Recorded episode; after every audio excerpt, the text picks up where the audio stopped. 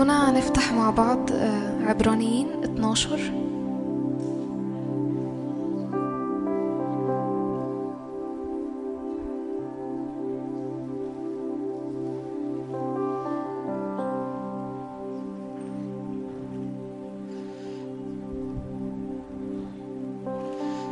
بيقول كده لذلك نحن أيضا إذ لنا سحابة من الشهود مقدار هذه محيطة بنا. لنطرح كل ثقل. لنطرح كل ثقل. والخطية المحيطة بنا بسهولة. ولنحاضر بالصبر في الجهاد الموضوع أمامنا. ناظرين إلى رئيس الإيمان ومكمله يسوع. الذي من أجل السرور الموضوع أمامه احتمل الصليب مستهينا بالخزي. فجلس في يمين عرش الله. هقرأ تاني معاكم الأعداد دي. لذلك نحن أيضا إذ لنا سحابة من الشهود مقدار هذه محيطة بنا. لنطرح كل ثقل والخطية المحيطة بنا بسهولة. ولنحاضر بالصبر في الجهاد الموضوع أمامنا. ناظرين إلى مين؟ إلى رئيس الإيمان ومكمله يسوع. ناظرين إلى رئيس الإيمان ومكمله يسوع. عارفين رئيس الإيمان في أصلها معناها إيه؟ يعني مؤسس الإيمان مؤلف في الإيمان. عارفين زي مؤلف كتاب؟ هي نفس الكلمة بالظبط. هو هو اللي عامل الإيمان. هو اللي عارف شكله بيكون إزاي؟ ومكمله وهو اللي بيكمله فينا. رئيس الإيمان ومكمله يسوع. تعالوا كده نسكن نفوسنا قدامه.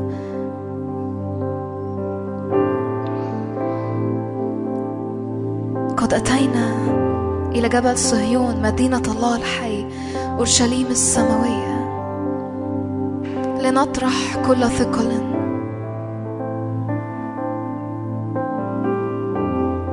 لنطرح كل ثقل.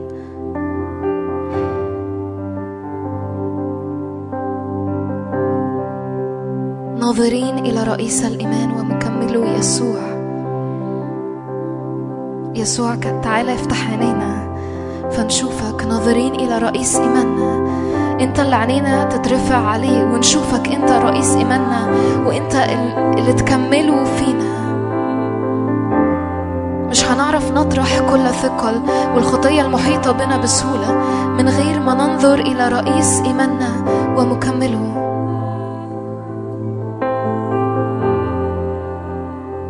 لنا رئيس كهنة. لنا رئيس كهنة أعظم. قد اجتاز السماوات من أجلنا.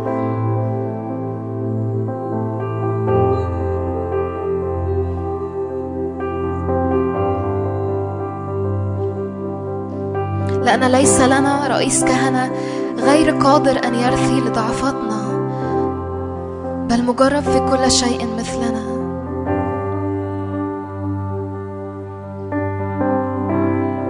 فنتقدم بثقة إلى عرش النعمة لكي ننال رحمة نجد نعمة عونا في حينه. يسوع ارفع عينينا عليك يا رب. تعال ارفع عينينا عليك. ننظر إلى رئيس إيماننا ننظر إلى رئيس كهنتنا الأعظم. الذي لنا كمرسال نفس مؤتمنة تدخل بنا إلى مداخل الحجال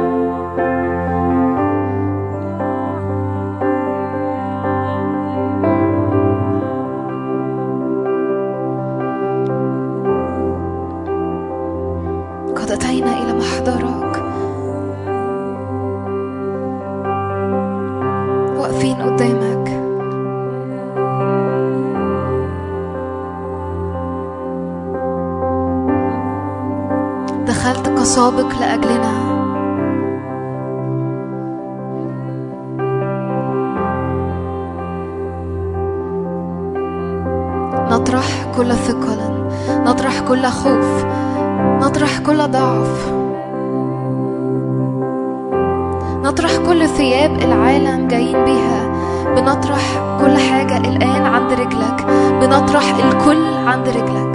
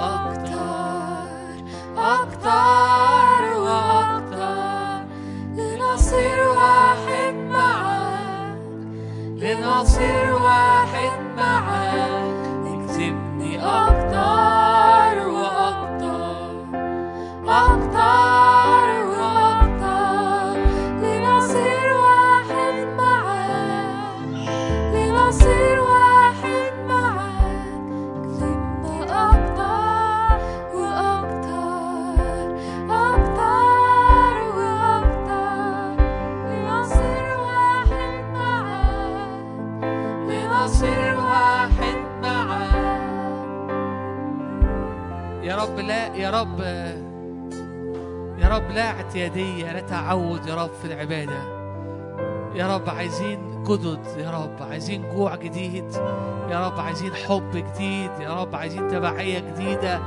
يا رب آه، يا رب مش عايزين نقلل. يا رب مش عايزين نقف.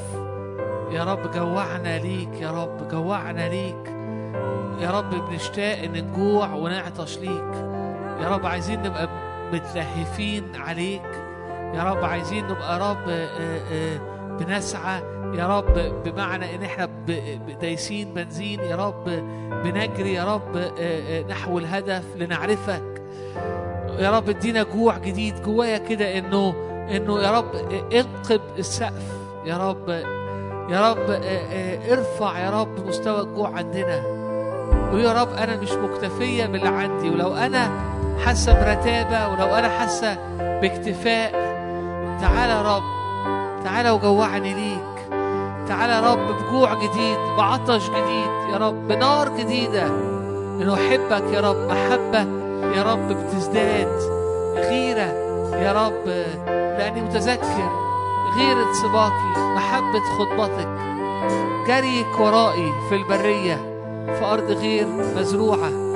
يا رب عايزين جوع وعطش قولي له كده يا رب أنا عايز أجوع وبعطش ليك. جوعني ليك يا رب جوعنا ليك جوعنا ليك. جوعنا ليك. يقول فيه كانت الحياة والحياة نور الناس. جوعني للحياة الأبدية. جوعني نور السماء. جوعني يا رب. جوعني للشبع الحقيقي. جوعني يا رب يا رب للجمال الحقيقي. جوعني يا رب. جوعني ليك.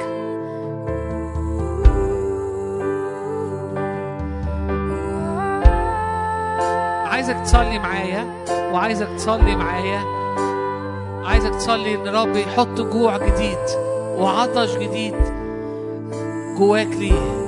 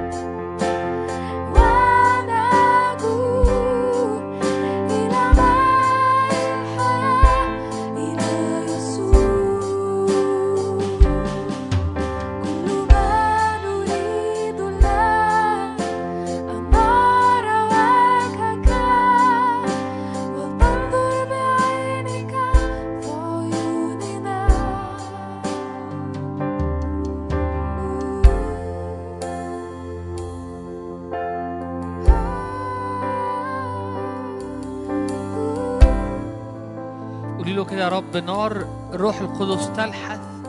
يا رب وتاكل كل برودة يا رب في قلبي أو كل حاجة كل برودة بتحاول تتحرك عليا أو بتحاول تأتي عليا. نار محبة يسوع. نار الروح القدس. ألم يكن قلبنا ملتهبا وهو يكلمنا؟ تعالى اشعل يا رب قلوبنا يا رب مش النهارده بس. لكن اشعل قلوبنا يا رب بنار حبك فنحبك ونتبعك ونعبدك ونفرح بيك ونجوع ليك. فيك كل الكفاية فيك كل الشبع.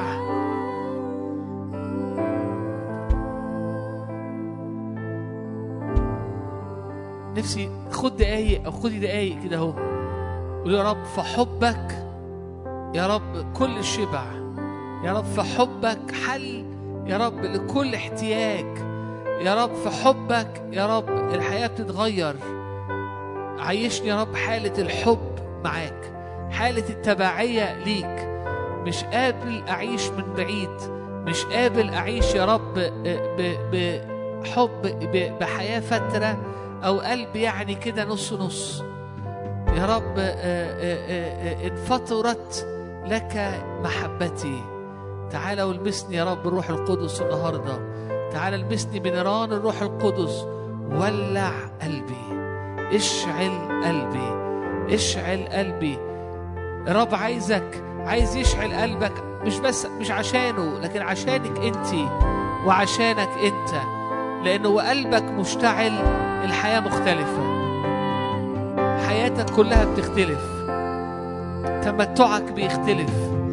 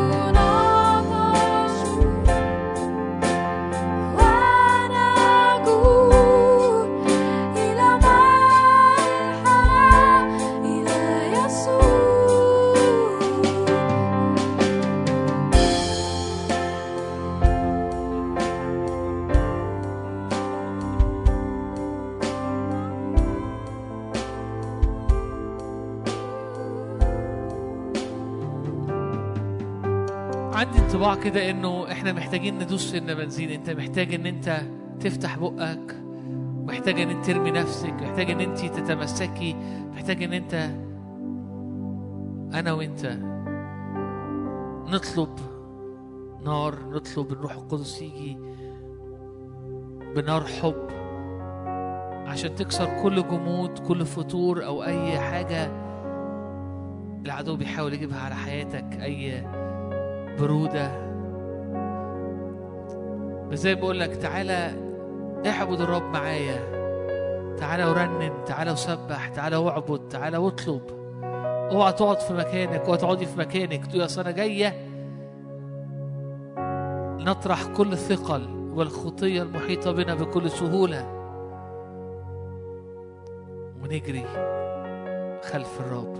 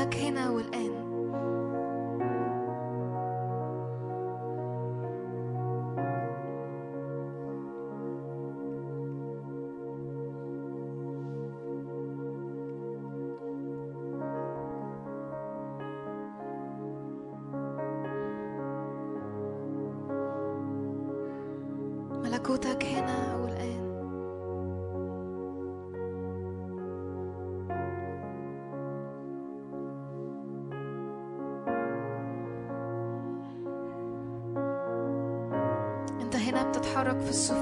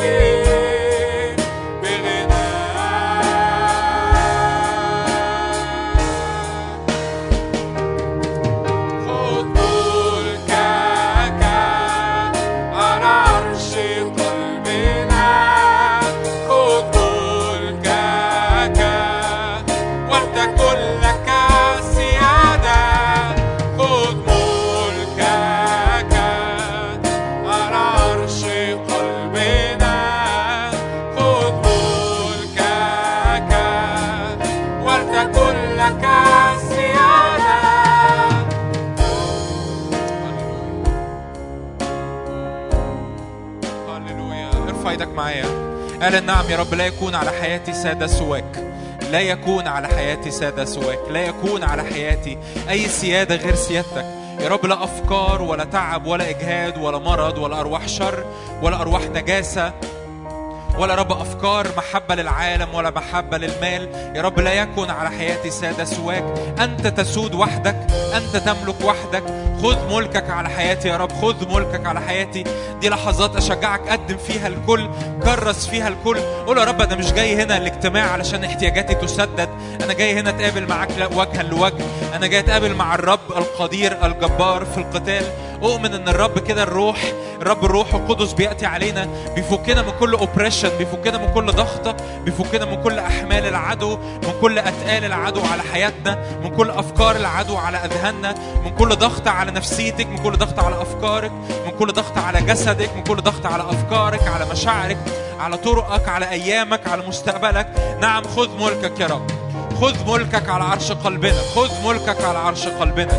يا رب نريد أن تملك نريد أن يسوع يملك. نريد أن يسوع يملك نريد أن يسوع يملك. نريد أن يسوع يملك نريد أن يسوع يزداد. نريد أن يسوع يستعلن في وسطينا. يسوع يعلن في وسطينا. يسوع يزداد في وسطينا. يسوع يملك في وسطينا. نعم بنتوجك هللويا. لتزداد. يسوع يزداد. يسوع يزداد. يسوع يزداد. يسوع يزداد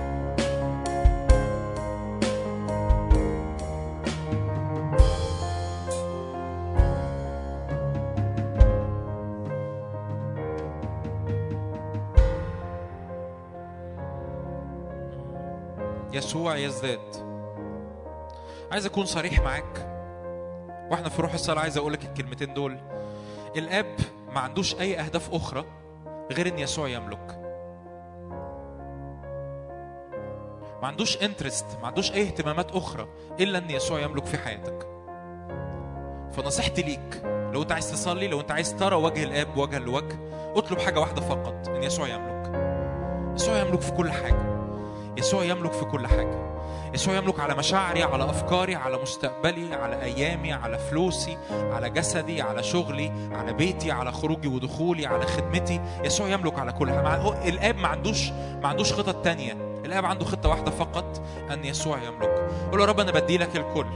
أنا باجي يا رب بقارورة الطيب كثيرة الثمن وبكسرها عند رجلين يسوع. أقول لك يا رب أنت تملك أنت تسود أنت تاخد الكل أنت تمتلك الكل. أنت يا رب ليك كل السيادة أنت ليك كل الأفكار ليك كل المستقبل ليك كل الأيام. يا رب أغلى حاجة في حياتي هي حضورك. أغلى حاجة في حياتي إني أرى مجدك وجها لوجه.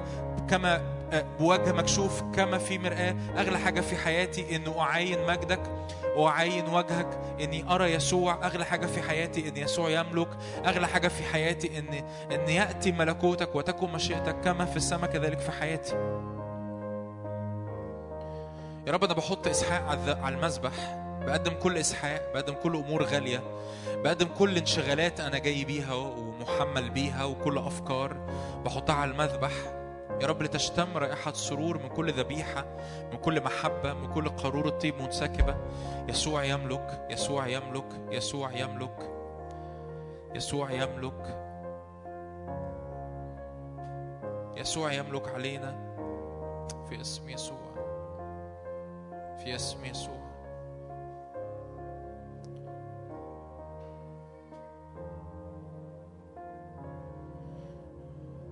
هللويا. لما دخلوا في السحابة لم يروا أحد إلا يسوع وحده. يا رب ما تخليناش نشوف حاجة ولا حد إلا يسوع وحده.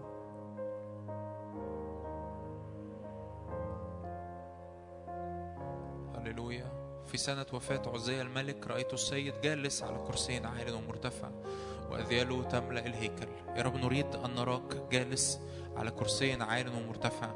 حتى لو إحنا في وسط حتى لو إحنا في وسط سنة وفاة عزية الملك يعني في وسط ألم في وسط وجع أو في وسط احتياج نريد أن نرى السيد جالس على كرسي عال ومرتفع وأذيالك تملأ كل الهيكل تملأ كل الحياة تملأ كل الأيام تملأ كل المستقبل تملأ كل الأفكار في اسم رب يسوع.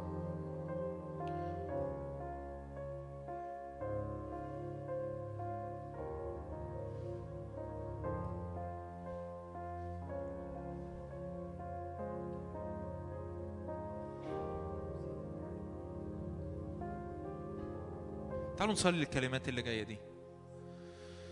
بقدم نفسي ذبيحة حية ليك قول يا رب أنا بقدم حياتي بتكريس بتلمذة بتبعية. أنا بقدم نفسي ذبيحة حية ليك بختارك تكون الأول. يمكن مش موضوع الوعظة يمكن مش ده اللي جاي أتكلم فيه بس إيمان إن ربنا عايز يعمل نقلة في التكريس وسطينا. ما ما ما فيش أهداف تانية غيره. ما فيش أهداف تانية غيره. أوعى تكوني واقفة بأجندة قدام ربنا. ربنا ما عندوش أجندات. ربنا عنده واحد الابن الوحيد الذي هو في حضن الآب عنده يسوع. ما عندوش الآب ما عندوش أجندات. وأوعى تقف قدام الرب بتصلي وعندك أجندة في دماغك. أنا شكرا إن أنتوا باصين لي لأن أنا عايزكم تبصوا لي. أوعى تقف أوعى تقفي تصلي وأنت عندك أجندات في دماغك. الآب ما عندوش أجندات. لا الآب ما بيتجاوبش مع الأجندات بتاعتنا ما بيتجاوبش مع ال ال ال ال الالحاح البشري للاحتياج. مش هي دي القصة احتياجك مش مش هو المركز حياتك ولا مركز حياتك. ولو احتياجك فضل هو مركز حياتك حياتك هتفضل تمشي من ضعف لضعف ومن فشل لفشل. الآب الأجندة الوحيدة بتاعته هي يسوع. والحاجة الوحيدة اللي تخلي. حياتي مظبوطة باستقامة مع السماء كل ما يصنع عارفين الرجل اللي في مزمور واحد اللي كل ما يصنعه ينجح؟ عارفينه ده؟ الحاجة الوحيدة اللي تخليني في الحتة دي هو إني أطلب يسوع فقط. لما كانوا في السحابة لم يروا أحد إلا يسوع وحده. فواحنا بنرنم الكلمات اللي جاية دي ما تطلبش حاجة إلا يسوع وحده. يا رب تعالى تعالى ال- إلمس حياتي. تعالى غيرني. قلبي اللي بيش اللي بيشت بعيد قلبي اللي بيجري ورا حاجات تانية قلبي اللي بيطلب احتياجات تانية قلبي اللي بيجري ورا آلهة أخرى قلبي اللي بيشتاق لأمور تانية قلبي اللي بي بي بيجري ورا أي حاجة غير الرب. تعالى رب ظبط قلبي تعالى المس قلبي ظبطه حطه على الزيج. أنا بختارك تكون الأول وقبل أي شيء. أمين؟ أمين؟ أمين؟ ركزي عينك على يسوع ركز عينك على يسوع. هو الابن هو سرور الآب هو موضع سرور الآب. مش أي حاجة تانية. تقولي طب والاحتياجات والظروف؟ وربنا بيدخل ربنا بيدخل في الاحتياجات وفي الظروف كل حاجة. بس حد عارف الآية؟ تلذذ بالرب فيعمل إيه؟ فيعطيك إيه؟ سوق لقلبك. سلم للرب طريقك واتكل عليه وهو يجري. ده مش هينفع يحصل إلا في المكان اللي بتقدم فيه الكل ليسوع. فقدمي الكل ليسوع دلوقتي. إيه يا رب اللي أنا مشغولة بيه؟ إيه اللي مالي دماغي؟ إيه اللي مالي افكاري؟ إيه اللي ب... إيه اللي بحلم بيه طول الليل؟ يا رب إيه كل إيه اللي معطلني عن اني اتبعك بكل القلب؟ أنا بختارك ان انك انت تكون الأول وقبل أي شيء. تعالوا نصلي الكلمات دي. بقدم نفسي ذبيحة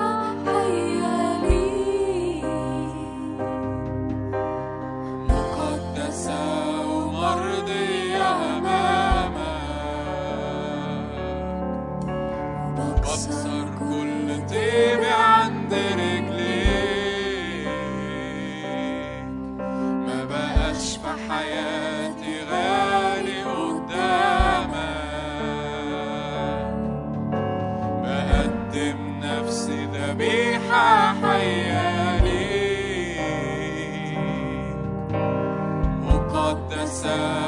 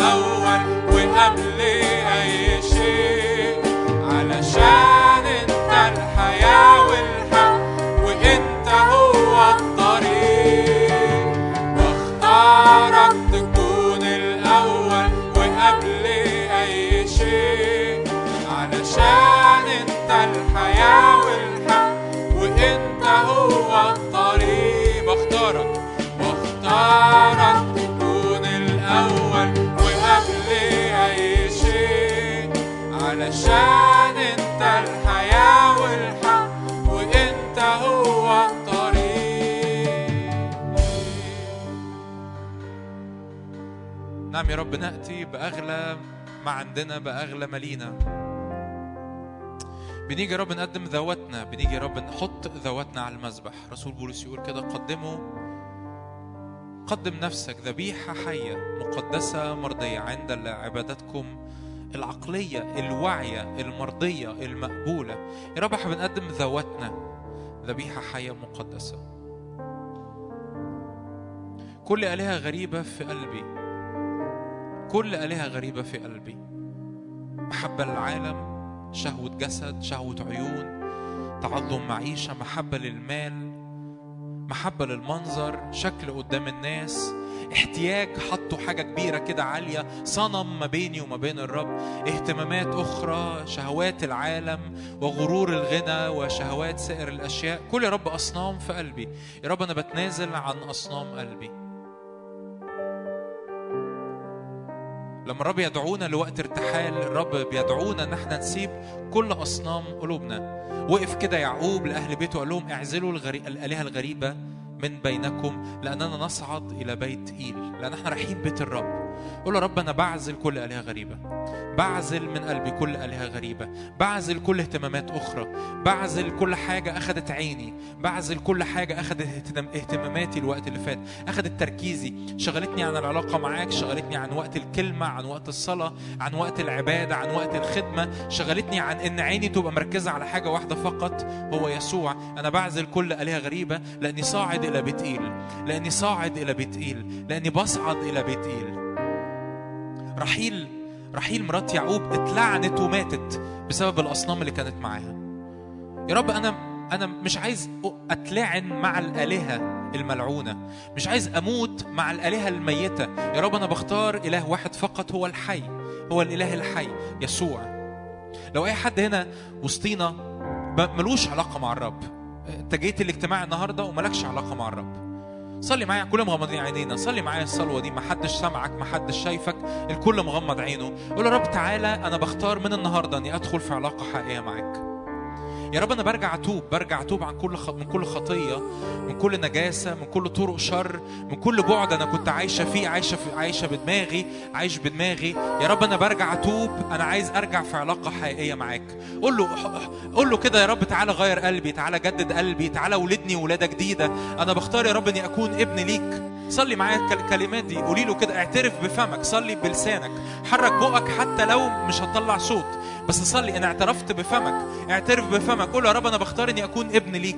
أنا بختار إني أكون بنت ليك. أنا برجع يا رب أجدد الحياة معاك. أنا برجع أتوب. أنا عايز أعيش في حضنك.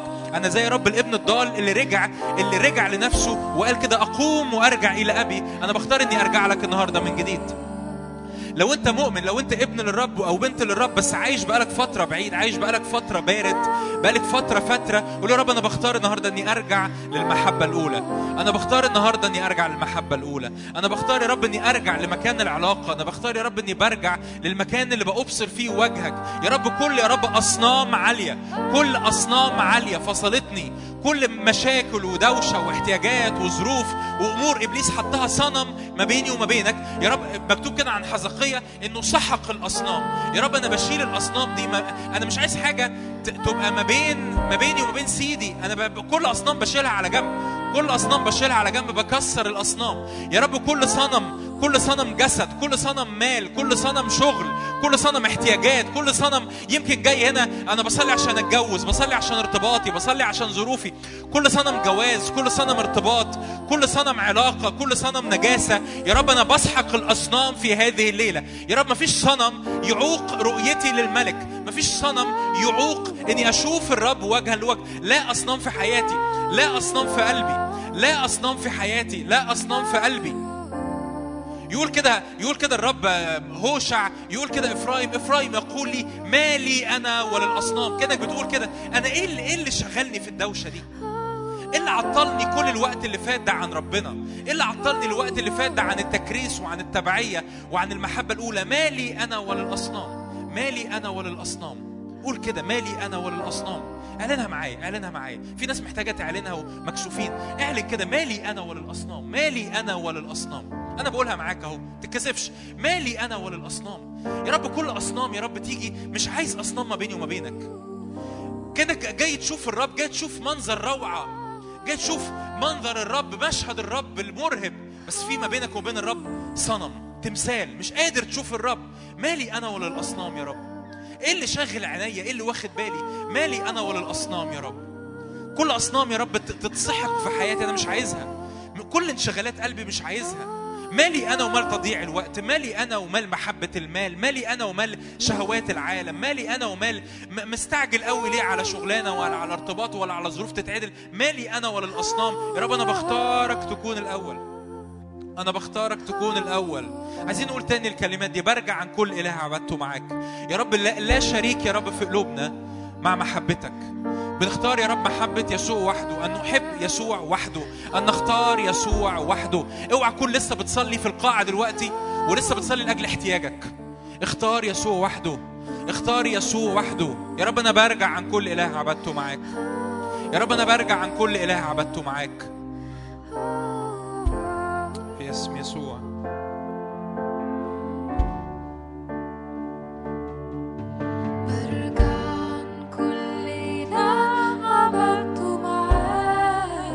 المس قلوبنا يا روح الله المس قلوبنا. في اسم يسوع. على قلبي في اسم يسوع. روحك يشفي ارتدادي قدسني ويعود يصنعني إناء يحمل مجدك. برجع عن كل إله عبدته معاك.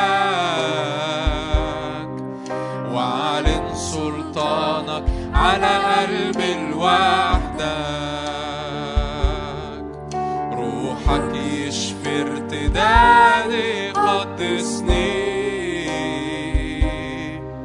ويعود يصنعني إناء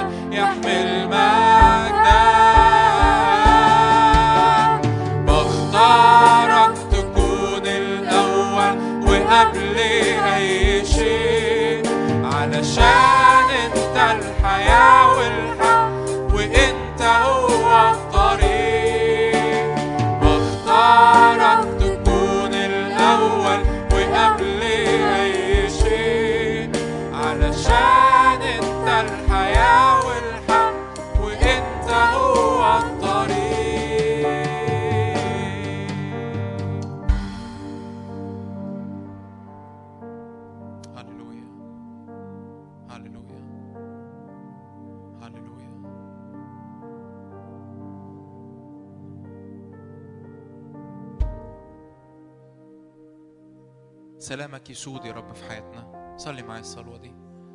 لأنه يسوع لو في السفينة يسوع بيسود على العاصفة. قول يا رب سلامك يسود على حياتي. سلامك يا رب يسود على حياتي. سلامك يسود على أيامي. سلامك يسود على كل عواصف كل تشويش وكل دوشة كل هيجان العدو على حياتي. سلامك يا رب يسود.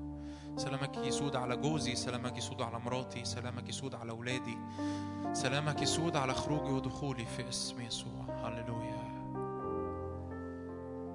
هللويا. هللويا.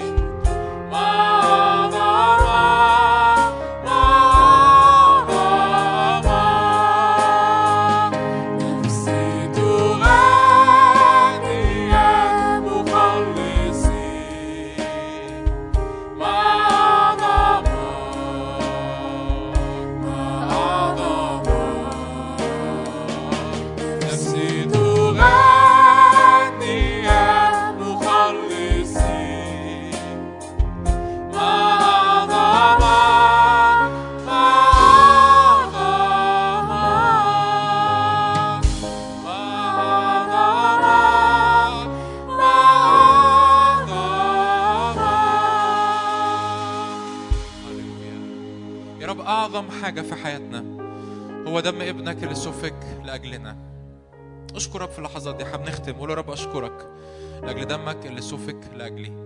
أشكرك لأجل دمك اللي سفك لأجلي. لو ما فيش أي حاجة في حياتي حصلت بعد اختبار صليب الرب يسوع بعد اختبار القيامة مع الرب يسوع أنا هفضل شاكر للأبد لأجل دم ابنه اللي سفك لأجلي.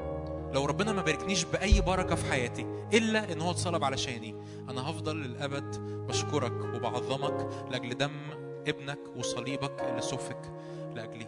يا رب سود علينا في هذه الليلة. سود يا رب على الكلمة سود يا رب على العبادة سود يا رب على وقتنا في اسم الرب يسوع. لكل مجد. آمين. آمين. آمين. تفضل اقعد آمين. تقول حاجة؟ عندك إعلان؟ عندكش إعلان؟ آمين. مساء الخير. منورين أخباركم إيه؟ كويسين؟ كويسين آخر مرة كنا هنا كنت آه، عملنا واجب و... وأشكر لأجل كل الناس اللي تجاوبوا مع ال... مع الواجب وهم عارفين إنه هو مفيش حاجة يعني إلزامية لكن آه، في ناس فعلا عملت مجهود وأنا هنادي أسمائهم لأن أنا وعدت بهدية فأنا جايب الهدية معايا ف وحقيقي أنا بشكر. كل الناس لأنه أنا جالي سبعة سبعه عملوا ال... ال... الواجبات. والحقيقة ستة من السبعة آه، عملوا أكتر من المطلوب. يعني أنا كو... إحنا عملنا أربع رسائل قلنا غلطيا أو أفسس أو فيليبي أو كولوسي وفي ستة عملوا الأربع رسائل. متخيلين؟ عملوا الأربع رسائل وفي ناس عملت حاجات زيادة. نرمين عملت حاجات زيادة. في حد تاني بس مش موجود عمل حاجات زيادة عن ال- اللي مطلوب. فأنا بشكركم من كل قلبي على المجهود اللي اتبذل فممكن آه، يعني هقول اسم كل حد كده وكل واحد يجي يستلم الهدية بتاعته ونسقف له مع بعض. نرمين اتفضلي يا نرمين. لا س... إيه؟ آه أيوه س- سقفة جامدة شوية. سقفة جامدة.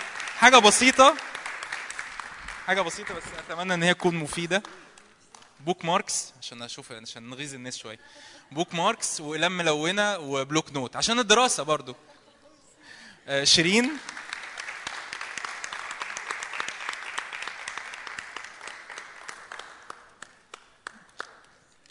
اتفضل يا شيرين.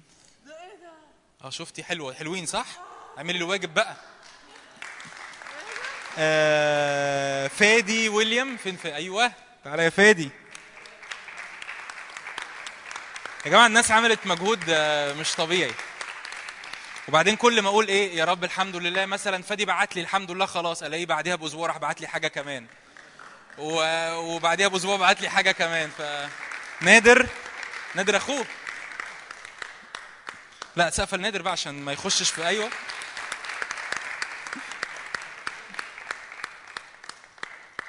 اتفضل يا أستاذ نادر. عفو حبيبي. ومحب. أخوه برضه اخوهم التالت برضه.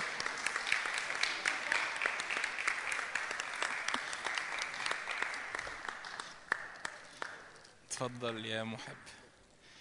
آه، في اتنين أنا عارف إن هم مش موجود يعني مش شايفهم. هل في حد تاني عمل حاجة وما وصلتليش بأي شكل من الأشكال؟ طب هل في حد عمل حاجة واتكسف إن هو يبعت لي؟ بصراحة كده. لا مش مهم اطالب إيه دي, دي دي مش قصتي. يعني أنت جاي بعد لما الامتحان خلص. يعني دي قصة تانية. آه، طب يا ريت اللي بعت اللي عمل حاجة واتكسف إن هو يبعتها لي يبعتها لي. مفيش اي حاجة تكسف في الموضوع. مفيش حد قلت له أنت عملت حاجة غلط لأن مفيش حاجة غلط. صح ولا إيه صح؟ مفيش حاجة غلط. هو كل واحد بيبص على الرسالة بيدرسها من وجهة نظره بي- بيبص على الكلمات اللي متكررة بيبص على المعاني اللي كانت في الرسالة زي ما عملنا يوحنا الأولى مع بعض. فمفيش مفيش حاجة غلط محدش يعني محدش هيقرا رسالة أفسس ويطلع بحاجة غلط. فاهمين قصدي؟ ف- فاللي آه، اشجعكم تاني في فرصة مفيش أي مشكلة لو عايز تبعت لي خلال ال- الأسابيع اللي جاية.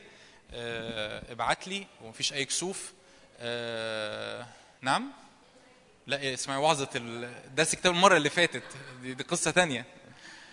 فأمين أمين. آه، أمين. وغالبا إحنا لسه يعني إحنا أعتقد لحد آخر السنة أنا شخصيا كل ما هاجي هكون مكمل في موضوع درس الكتاب لأن على قلبي كذا كذا موضوع خلال ال- المرات اللي جاية لحد آخر السنة. آه، حد طيب جرب يعمل أي حاجة ليها علاقة بدراسة الكتاب بغض النظر عن الواجب ال- ال- اللي إحنا عملناه؟ لا عايز أشوف إيدين مرفوعة. ما أنا مش هعرف أوضح لأن أنتوا ما كنتوش موجودين فهوضح إيه؟ كل المرات بتاعة دراسة الكتاب هل أي حد بسبب الدراسة اللي إحنا عملناها حد عمل حاجات تانية غير الواجبات اللي إحنا عملناها؟ أوكي أمين. أمين. أمين. ده مشجع ليا. وحد بيستفيد طيب بالدراسة اللي إحنا بنعملها دي؟ ولا أنا بتعب على الفاضي؟ ولا آمين ربنا يبارككم. أنا شخصيا مستمتع لأن هي حاجة على قلبي من من زمان عايز أعملها وهو كان جه وقتها آه، إن هي تطلق بالشكل اللي إحنا أطلقناه. والنهاردة هندخل زيادة أف- أفكركم أو الناس اللي ما كانتش عارفة إحنا عملنا إحنا بقالنا خ- خمس مرات عملنا دي دي المرة السادسة. آه، عملنا درس كتاب بنعمل إيه؟ أول مرة خالص درسنا. لا دي ده, ده اسمعي بقى الوعظة بتاعت المرة اللي فاتت. عملنا يوحنا الأولى رسالة يوحنا الأولى. درسنا سفر هوشع. اتكلمنا عن آه، المرة الثالثه اتكلمنا عن الخلفية الحضاريه بتاعت العهد القديم. المرة اللي بعدها اتكلمنا عن الخلفية الحضاريه بتاعت العهد الجديد. المرة اللي فاتت اتكلمنا عن إزاي أدرس الكتاب بشكل عملي. إزاي أمسك الكتاب إزاي أمسك رسالة إزاي أمسك سفر وأدرسه إزاي لما أقرأ الإصحاح أفهم الإصحاح أفهم بيتكلم هو ده درس الكتاب. إزاي أفهم الإصحاح وازاي أفهم السفر أو الرسالة وأدرسها بشكل عملي بخطوات عملية وادينا أمثلة كتير في وسط التعليم. كل التعليم موجود على ال SoundCloud لو حد عايز يرجع له وال PDF اللي فيه التعليم مكتوب بيتبعت. أشجعكم إنه حد هنا بيفكر يخدم؟ حد هنا عايز يخدم في يوم من الأيام؟ ما ينفعش تخدم من غير ما تدرس الكتاب. خبط لزق كده. ما ينفعش. مستحيل. هت... هتأكلني إيه لو أنت ما عندكش مادة تديها لغيرك؟ مفيش مادة تخدم بيها. مفيش حياة هتخرج منك إلا من خلال الكلمة. ومش خلال الكلمة اللي أنت سمعتها في وعظة فبتروح تنقل الوعظة. لكن الكلمة الشخصية المن ال- ال- الطازة اللي الرب بيسكبه على حياتك. ينفعش تبقى مؤثر. فاكرين الآخر مر... المرة اللي فاتت لما ختمنا في الآخر مزمور واحد إن الر- الرجل بتاع مزمور واحد اللي كل ما يصنعه ينجح. حد فاكر كان ليه كل ما يصنعه ينجح؟ لأن في ناموس الرب إيه؟ مسرته وفي ناموسه يلهج. ما في ما ما فيش طرق ما فيش طرق أخرى ما فيش طرق مختصرة. ما فيش طريق غير إنك تقعد قدام الكلمة وتقعدي قدام الكلمة وتدرس الكلمة وتدرس الحق وتطلع الحق ال- بتاعك الشخصي. اللي ربنا بيكلمك بيه وال- والمعاني اللي الرب بيكلمك بيها والحق اللي ربنا بيكلمك بيه وتبقى دي اللحمة اللي انت بتتغذى عليها وربنا بيعلنها ليك بشكل شخصي. أمين. إحنا ممكن نشغل الباوربوينت النهارده هنتكلم عن آه، عن مبدأ كتابي مهم وهناخده بالتفصيل. حد قرأ ال- ال- الأصحاحات ال- شكرا يعني شكرا لكل إيد مرفوعة. حد طب خمن هن- هنتكلم عن إيه؟ إحنا قرينا من خروج 25 لخروج 30 خيمة الاجتماع واللبس ال- الكهنة. فهنبص عليه النهارده مش هنبص على كل تفاصيله لأن إحنا لو عملنا دراسة بس في خيمة الاجتماع ولبس الكهنة ممكن نقعد فيها سنة. بتكلم بجد. لو خدنا كل تفصيلة في خيمة الاجتماع كل تفصيلة في لبس الكهنة وقعدنا نتكلم عن كل حاجة فيها والمعاني اللي فيها إحنا ممكن نقعد سنة كاملة بس بنتكلم عن المعاني في خيمة الاجتماع. بس النهاردة يعني خلينا أبتدي معاك كده. يقول كده الرب يسوع لل تفتح okay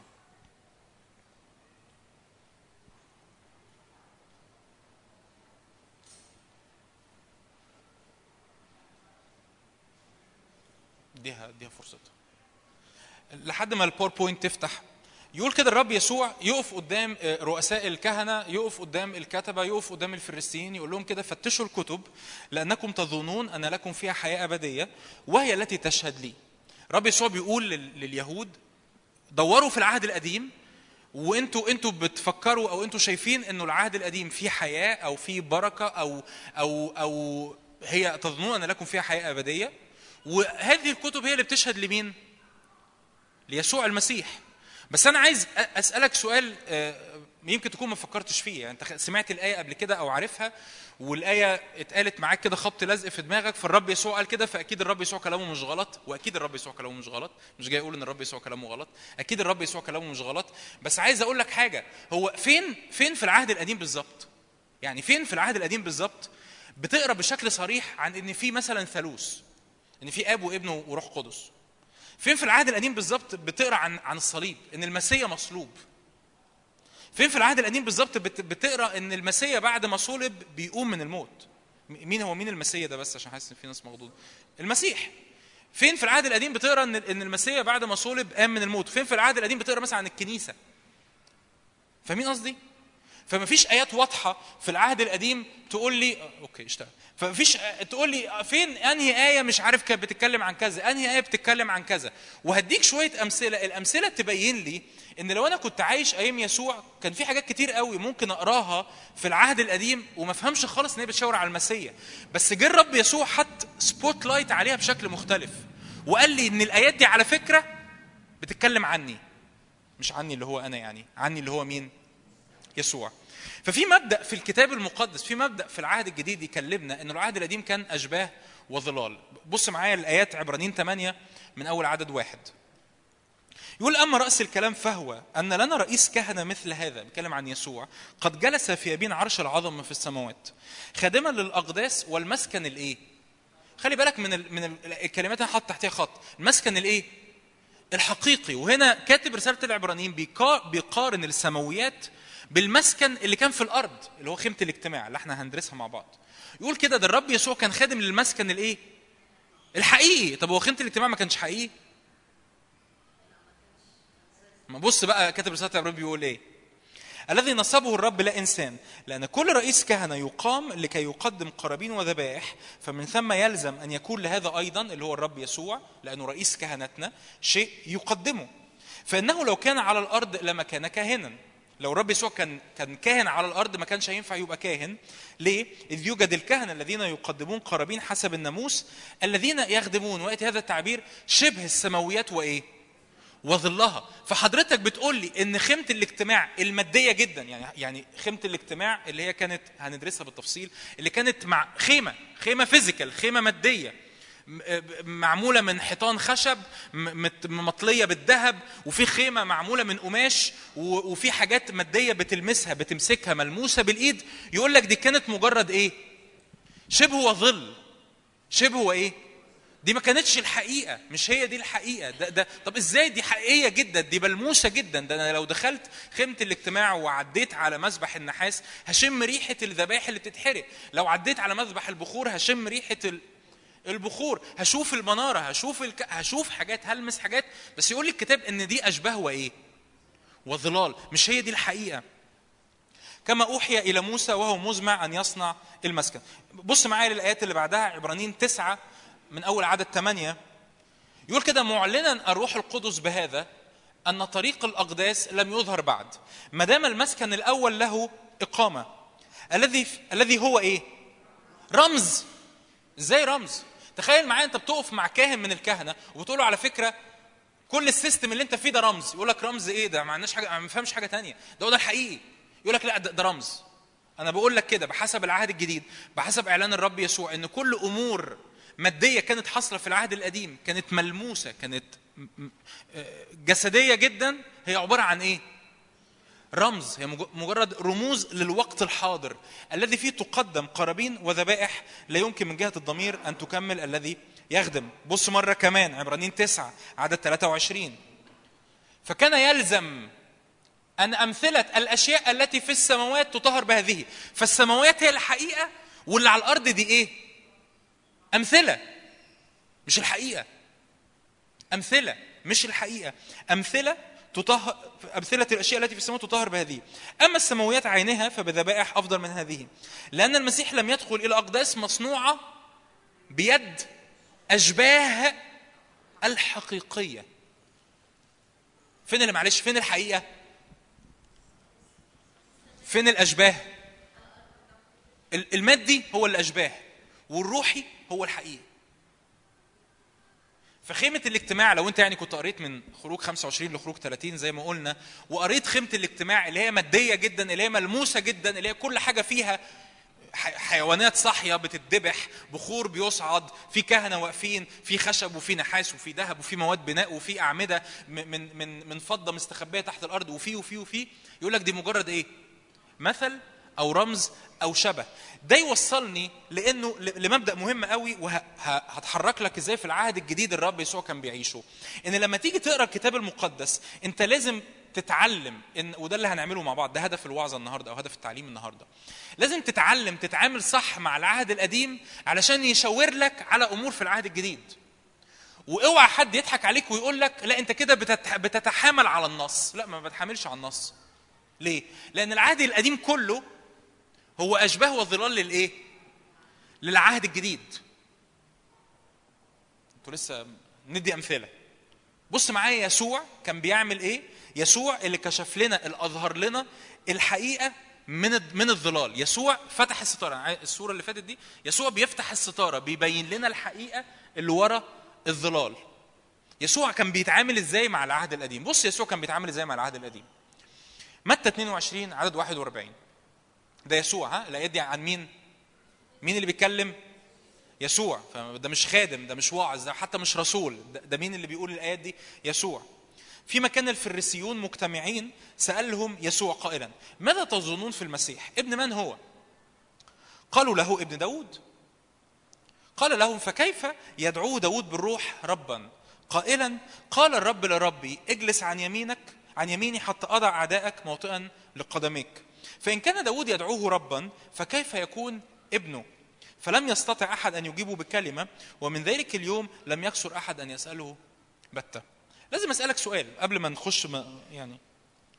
هتقول لي ما هي الآية واضحة هي زي الشمس؟ قال الرب للرب اجلس عن يميني حتى أضع اعداء هي الآية بتتكلم عن يسوع. هقول لك هو أنت فاكر إن الفريسيين والكتبة والمفسرين وقتها كانوا فاهمين الآية بتتكلم عن المسيح؟ مستحيل. ده مش الفهم اللي كان موجود ساعتها. هتقول لي يعني إيه؟ هم ما كانوش فاهمين؟ لا طبعا ما كانوش فاهمين. وعشان كده سكتوا ما عرفوش يتكلموا. يعني إيه؟ يعني يسوع أخذ آية من العهد القديم قال الرب مزمور 110 عدد واحد قال الرب للربي اجلس عن يميني حتى أضع أعدائك موطئا لقدميك. ما بتتكلمش عنه الفهم الطبيعي إنجاز التعبير. فا- فاكرين المرة اللي فاتت؟ أتمنى تكونوا فاكرين يعني أمنية صعبة بس أتمنى. لما قلنا إن في طبقات في تحقيق النبوة إن في طبقات في الإعلان وإن مهم حد فاكر الكلام ده؟ حد أوكي. وإن أول طبقة مهم إني أفهمها المعنى المباشر حد فاكر الكلام ده؟ وقلت لك افهم المعنى المباشر الأول وبعد كده شوف ربنا يكلمك بإيه. المعنى المباشر للآية دي وقتها ما هم مش عارفين بيتكلم عن مين مش مفهوم بيتكلم عن مين. هقول لك بقى بيتكلم عن مين. أصلا الآية الايه الاصلا صح صح يعني لا لا أيوه. قال الرب للربي الحقيقة لما ترجع لها في العبري وهي لحد دلوقتي كده قال الرب الأولانية يهوى لربي أدون سيدي. يعني الآية ينفع تقراها ببساطة. قال الرب لمين؟ لسيدي. قال يهوى لسيدي اجلس عن يميني حتى أضع أعدائك موطئا ليه؟ مين الر... بحسب ال- الآية دي متفسرة في ثلاث مراحل بطريقة مختلفة. مين اللي كتب المزمور ده؟ داوود. بيتكلم عن مين؟ عن نفسه. يهوى بيقول لي أجل ما هو داوود كان ملك. يهوى بيقول للأدون اللي هو السيد ساعتها على فكرة كلمة أدون اللي هي سيد دي مستخدمة في حتت كتير جدا في العهد القديم بتتقال لبني آدمين عادي. فاهمين قصدي؟ إذا كان واحد تقول له سير أو أو لورد أو أو مستر فالكلمة دي معناها سيد. فالكلمة بتستخدم في حتت كتير قوي في العهد القديم. موجهة في الحديث مع بني أدمين مع ناس مش بس للرب. فداود بيكتب الآية دي عن نفسه إن ربنا بيقول لي اجلس عن يميني حتى اضع أعدائك موطئا لإيه؟ لقدميك. فده المعنى المباشر. جه بعد كده شوية مفسرين يهود متأخرين يعني يعني اللي هم بيسموهم اللي, اللي بعد الهيكل الثاني عارفين مين الهيكل الثاني ده؟ ما حسوش إن تعبي راح حضر مين الهيكل الثاني ده؟ هيكل عزرا. الهيكل الت... فاكرين السبي؟ حد فاكر السبي؟ والشعب رجع من السبي وبنوا الهيكل وبنوا السور. في هيكل الهيكل الثاني مش هيكل سليمان. هيكل سليمان ده الهيكل الأولاني الهيكل الثاني هيكل عذراء ايا كان. فجم مفسرين قالوا الآية دي بتتكلم عن مين؟ عن المسيا جه بعد كده الرب يسوع قال الآية دي بقى بتتكلم عن مين؟ بتتكلم عني. عن يسوع المسيح. فاهمين قصدي؟ ده مثال أنا هدي لك مثالين تانيين بس ده مثال مبدئي بيقول لك إزاي الرب يسوع اتعامل مع العهد القديم. يعني إيه؟ يعني الرب يسوع ما وقفش قال الرب للرب اجلس عن يميني حتى أضع اعدائك موطئا لقدمك آه دي آية مشجعة جدا عن داوود بس أنا ماليش دعوة بيها فاهمين قصدي؟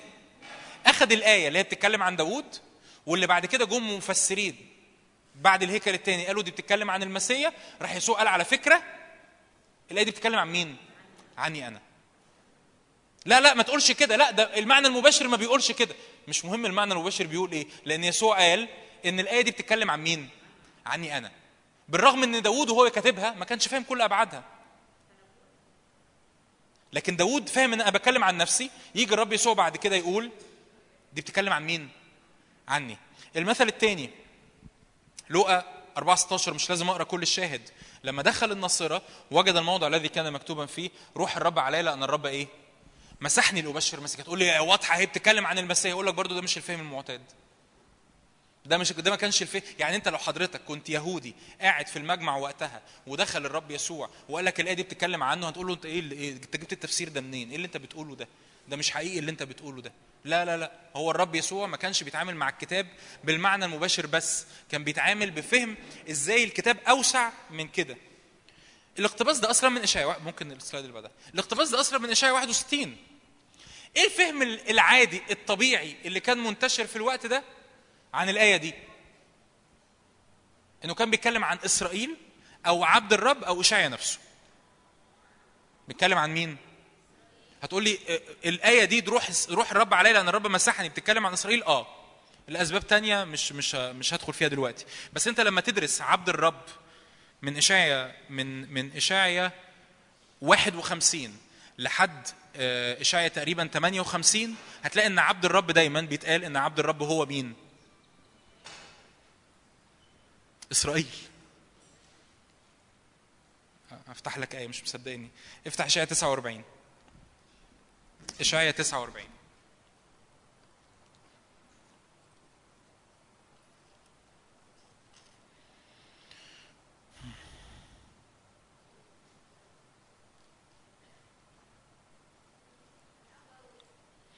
عدد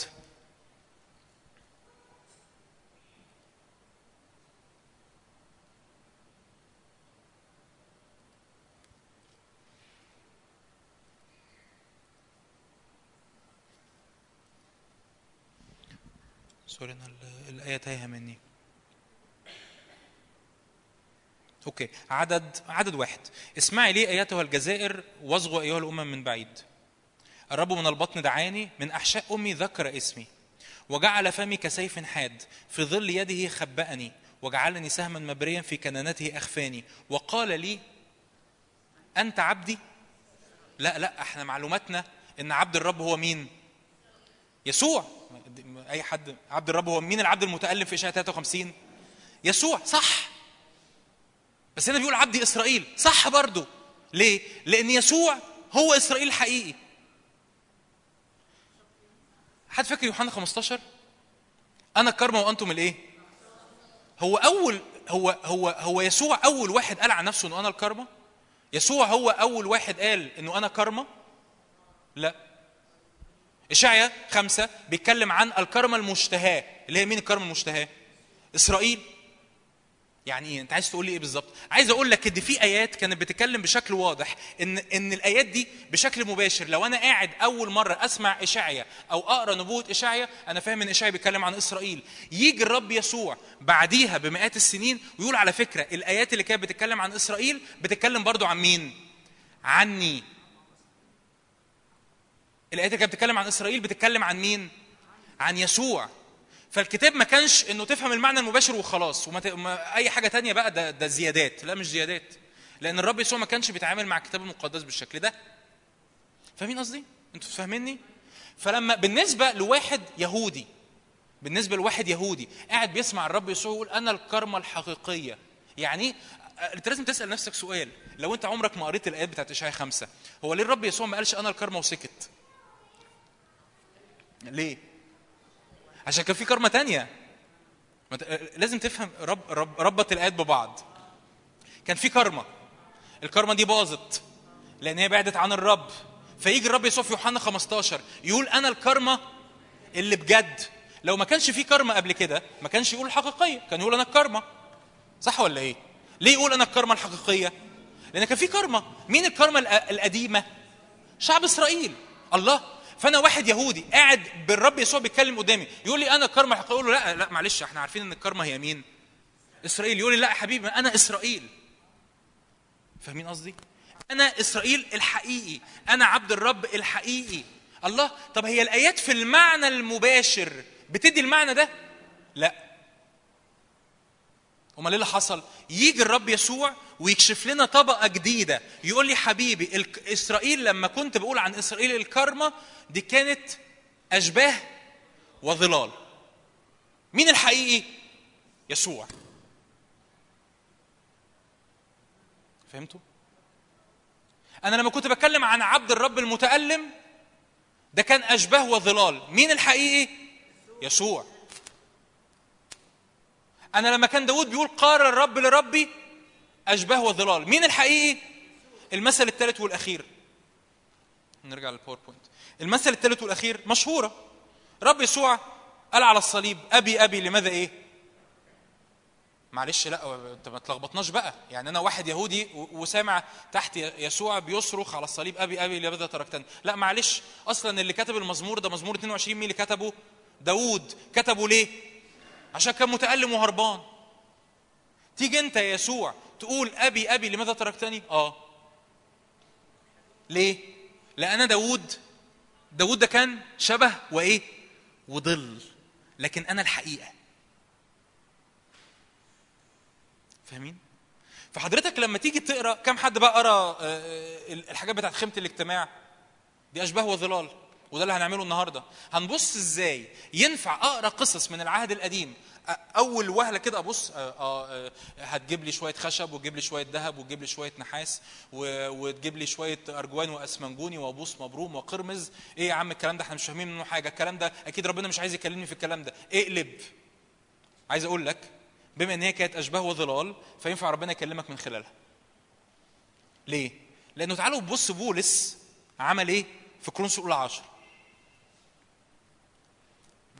نخش على اللي بعدها مش مهم يعني. تمام. بص بولس عمل إيه في كورنثوس الاولى 10 عدد واحد. إني لست أريد أيها الإخوة أن تجهلوا. أن بولس بيحكي عن قصة شعب إسرائيل في العهد القديم. أن أبائنا جميعهم اعتمدوا كانوا تحت الإيه؟ السحاب. جميعهم اعتمدوا لموسى في السحابة وفي البحر. وبعدين بولس برضو يعني إيه؟ عايز بيستقصد كلمات معينة. هو الشعب إسرائيل لما كان في البحر كان بيتعمد. مع مع- معلش بقى يعني خلونا نفكر. فتح دماغك معايا. هو الشعب الشعب لما دخل البحر كان بيتعمد في البحر ولا كان بيعبر عشان يعدي الناحية الثانية كان بيعبر. روح بولس قايل لك لا لا على فكرة ما كانوا بيتعمدوا. ما هي اشباه وايه وظلال. الحقيقة عندي يعني بولس بولس إنجاز التعبير يقول لك هم هم اختبروا حاجة حقيقية. أنا مش بلغي خلي بالك أنا مش معنى كده إن إحنا بنلغي القصة التاريخية. القصة التاريخية حصلت. لكن إحنا بنتعلم منها بنقول ده, ده شبه بيعلمني أنا مبدأ. هم كانوا بيعدوا البحر بس إحنا فاهمين إن دي كانت إيه؟ معمودية. فاهمين؟ فيقول لك اعتمدوا لموسى في السحابة وفي البحر وجميعهم أكلوا طعاما واحدا روحيا. يعني إيه طعاما؟ يعني هو المن ده كان بيتاكل ولا ما كانش بيتاكل؟ كان بيتاكل. يعني كان مادي كان أكل مادي. آه كان مادي بس بولس يقول لك هو على فكرة برضه هو طعام إيه؟ روحي. إيه يعني يعني هم اكلوا يعني هم كانوا بياكلوا صلاة يعني. لا كانوا بياكلوا من؟ حاجة اسمها المن بتنزل من السماء مادية بياكلوها بيلم بيجمعوها بيطبخوها وبياكلوها. بس بولس يقول لك بس ده طعام إيه؟ روحي.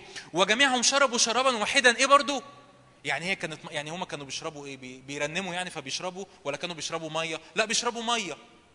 طب هم طب أنا أجي أعمل interview لعم شمعون اللي خارج من أرض مصر وبيشرب من الصخرة أقول لك إزيك يا عم شمعون؟ أخبارك إيه؟ يقول لي الحمد لله تمام. أقول له أنت بتشرب مية روحية؟ يقول لي لا أنا بشرب مية عادية مية مادية. أمال إيه يا عم موضوع المية الروحية اللي بولس؟ فيجي بولس يقول لي لا لا افهم افهم.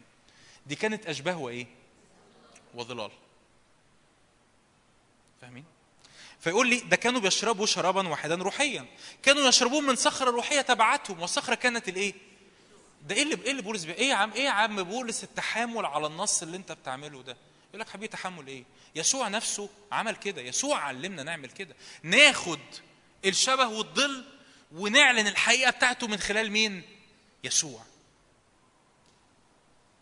والصخرة كانت الإيه؟ المسيح. لكن بأكثرهم لم يسر الله. طرحوا في القفر. هذه الأمور حدثت مثالا نفس الكلمة بتاعت عبرانيين مثالا لنا حتى لا نكون نحن مشتهين شرورا كما اشتهى أولئك. فبص الجدول اللي جاي فيقول لك تحت السحابة فببساطه استبدل كده. تحت السحابة يعني تحت غطا من الحضور الإلهي. اعتمدوا لموسى يعني زي ما فبولس بياخد ال- القصة بتاعت العهد القديم ويطبقها على مؤمنين كورنثوس في العهد القديم في العهد الجديد. فيقول لهم زي ما هم كانوا تحت السحابة أنتوا النهارده تحت الحضور الإلهي. زي ما هم اتعمدوا في مية البحر يعني عبروا أرض مصر وخرجوا بالخلاص خرجوا بأملاك جزيلة اتحرروا من قبضة فرعون. أنتوا برضو لما اعتمدتوا للرب يسوع أنتوا برضو اتعمدتوا باسم الرب يسوع. زي ما هم عبروا البحر أنتوا برضو عبرتوا من الموت إلى الحياة خرجتوا من العبودية إلى الخلاص. كان في من بينزل يقول لك بس إحنا عندنا الخبز الحقيقي النازل من الإيه؟ من السماء كانوا بيشربوا مية بس إحنا عندنا في ينبوع ماء ينبع إلى حياة أبدية. ده الرب يسوع هو المية الروحية عمل الروح القدس فينا هو المية المشبعة لينا. طب ده كان في صخرة يقول لك والصخرة كانت الإيه؟ المسيح. فحضرتك في مثال تاني هتلاقوه في ال PDF بس أنا مش حاطه عشان الوقت. فببساطة لما تيجي حضرتك تتعامل مع العهد القديم لازم تعمل الحاجتين دول وده الهدف من اللي إحنا هنعمله النهارده. إنك تتعلم تربط العهد القديم بالعهد الجديد مش منفصلين. هتقول لي أنا إيه اللي دخلني؟ يعني أقول لكم خبر يعني مش عارف هيبقى يبسطكم ولا لأ بس إحنا المرة الجاية هندرس الذبايح. ذبايح العهد القديم. إيه اللي دخلني؟ ان أنا أقعد أقرأ سفر اللويين 27 إصحاح اذبح وشفي وهات الدم وحط الشحم واعمل الدم وحطه على ودنك. إيه يا عم أنا مالي ومال الكلام ده؟ هنفهم إن دي أشباه وظلال وربنا بيكلمنا من خلالها برضه. إيه أقعد أنا أقرأ العهد القديم. حبيبي أنت لو تجاهلت أنا قلت الكلام ده ولازم أقوله تاني. أنت لو تجاهلت العهد القديم أنت بتتجاهل أكتر من تلتين الكتاب المقدس. لو ما قريتش العهد القديم أنت بتتجاهل أكتر من تلتين الكتاب المقدس. لو ما قريتش العهد القديم وتعلمت منه أنت بتتجاهل الكتاب المقدس اللي كان يسوع بيقراه. يسوع ما كانش بيقرا العهد الجديد ما كانش عنده عهد جديد. يسوع كان بيقرا الايه العهد القديم. ما ينفعش ما ينفعش تزحلق العهد القديم. بتتجاهل الكتاب اللي الرسل كانوا بيقروه اللي كنيسة أورشليم كانت بتقراه اللي كنيسة أنطاكيا كانت بتدرسه اللي بولس كان بيدرسه. كان بيوعى تفتكر هي الكنيسة الأولى كان فيها وعظات؟ أيوه. مش كانوا يواظبون على الصلاة وك- وك- وكسر الخبز والشركة وتعليم الرسل؟ كانوا بيعلموا منين؟ من العهد القديم. طب إزاي؟ كان بولس بيقف في إيه؟ يقرأ يقرأ رسائل مين؟ يقرأ رسائله؟ وما كانش فيه رسائل بولس. كان بيقرأ يفتح لويين ويقول لهم بصوا بصوا شايفين يسوع هو ذبيحة الخطية يسوع هو ذبيحة الإسم يسوع هو الدم اللي اتسفك على أجلنا. بصوا بصوا خيمة الاجتماع شايفين شايفين الدخول من دار الخارجية للقدس شايفين يسوع راح فتح لنا الباب فلنا دخول بثقة إلى عرش النعمه إحنا بندخل بدم يسوع طريق إلى الأقداس طريق حديث هيئه بالحجاب أي جسده. إيه ده؟ فين الكلام ده؟ في العهد القديم.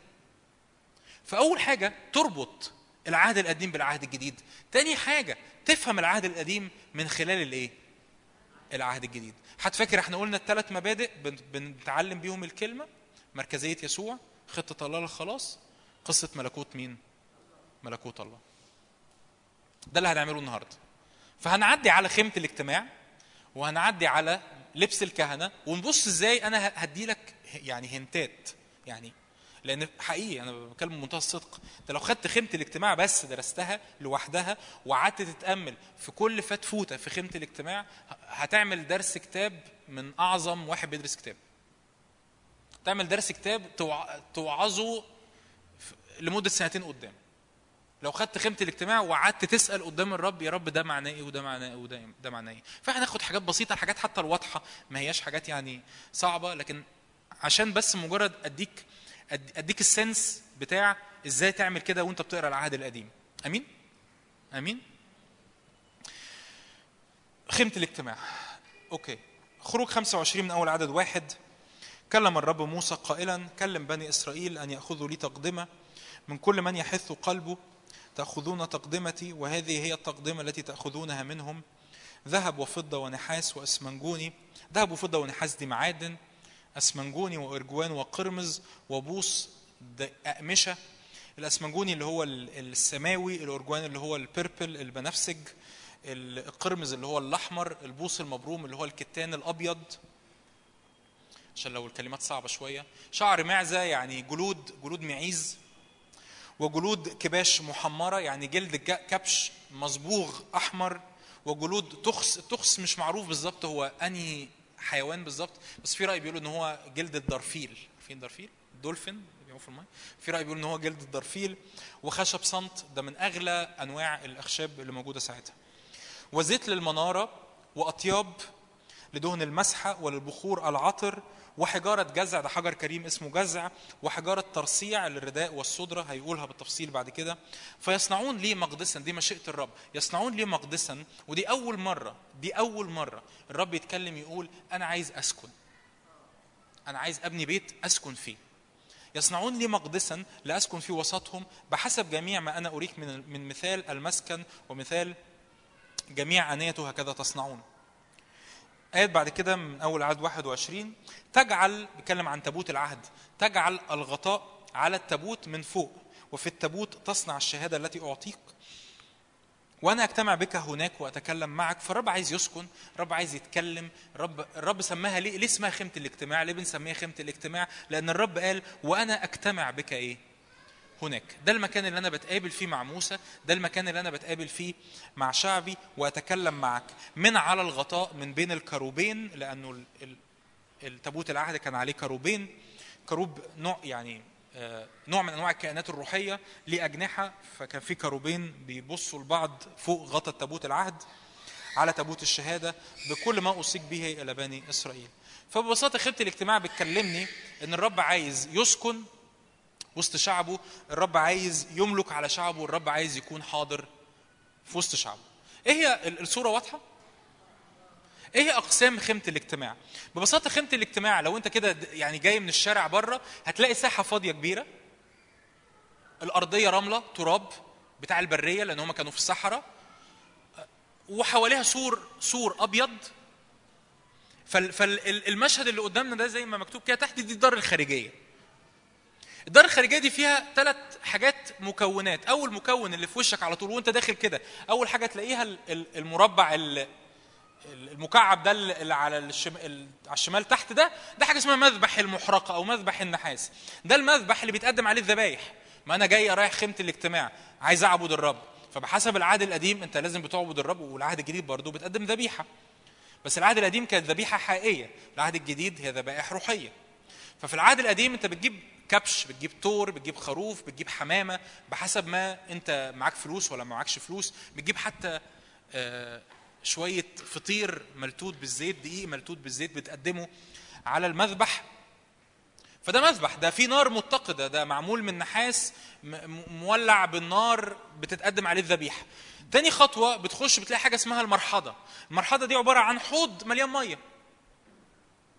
ليه ليه مع لازم لازمته لازمتها إيه المرحضه؟ إن الكهنه يغتسلوا مش أي حد بيستخدم يعني أنا رايح أقدم ذبيحة مش هيجي جنب المرحضه المرحضه دي فقط للكهنه عشان يغتسلوا قبل ما يخشوا حاجة اسمها الدار. الدار ده بقى خلي بالك ال... لما تقرأ كلمة الدار أو الخيمة غالبا الرب بيتكلم عن الجزء اللي هو ال...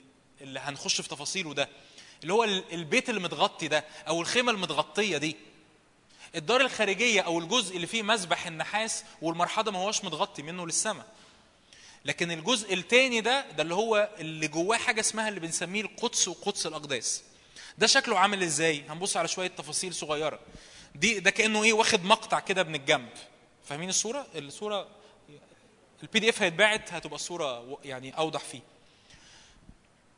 حضرتك الكاهن بيخش بيلاقي بيلاقي شوية حاجات. اولا مبدئيا الخيمة من جوه شايفين في ألواح خشب مطلية ذهب. أول حاجة بيلاقيها على يمينه مائدة اسمها خبز الوجوه.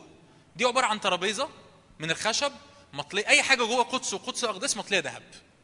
أي حاجة قانون كده. أي حاجة جوه قدس وقدس الاقداس يا إما مصنوعة من الذهب يا إما مطلية ذهب.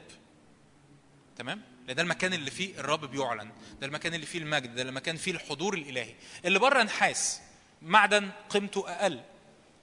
اللي بره. يعني يمكن تفاصيل كتير هقولها في نص الكلام ممكن ما اكونش كاتبها بس هتلاقيها مكتوبة في الكتاب. إن العواميد اللي بره الأساسات بتاعتها نحاس. العواميد اللي جوه الأساسات بتاعتها فضة. طب متخيل يعني إيه عمود متثبت على أساس فضة؟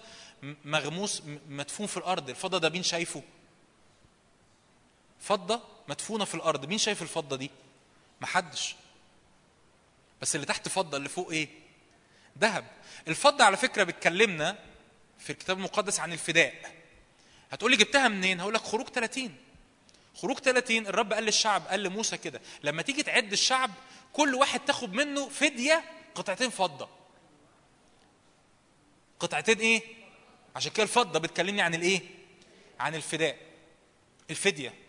وعشان كده على فكرة هو ده اللي هو ده اللي جاب القضاء على داوود لما عد الشعب. حد سأل نفسه قبل كده السؤال ده؟ ليه داوود حصل عليه القضاء لما عد الشعب؟ عشان ما لمش الفضة.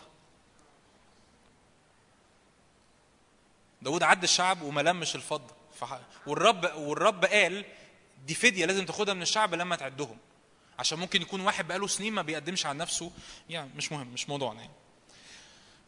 فبتلاقي مائدة خبز الوجوه. إيه ما- إيه الترابيزة دي؟ الترابيزة دي عليها 12 رغيف. رغيف لكل سبط من اسباط إسرائيل ال 12 بتلاقي عليها 12 رغيف بيتحطوا كل يوم وبيتشالوا كل يوم. 12 رغيف طازة. بتلاقي في الألواح الخشب اللي هي مطلية ذهب.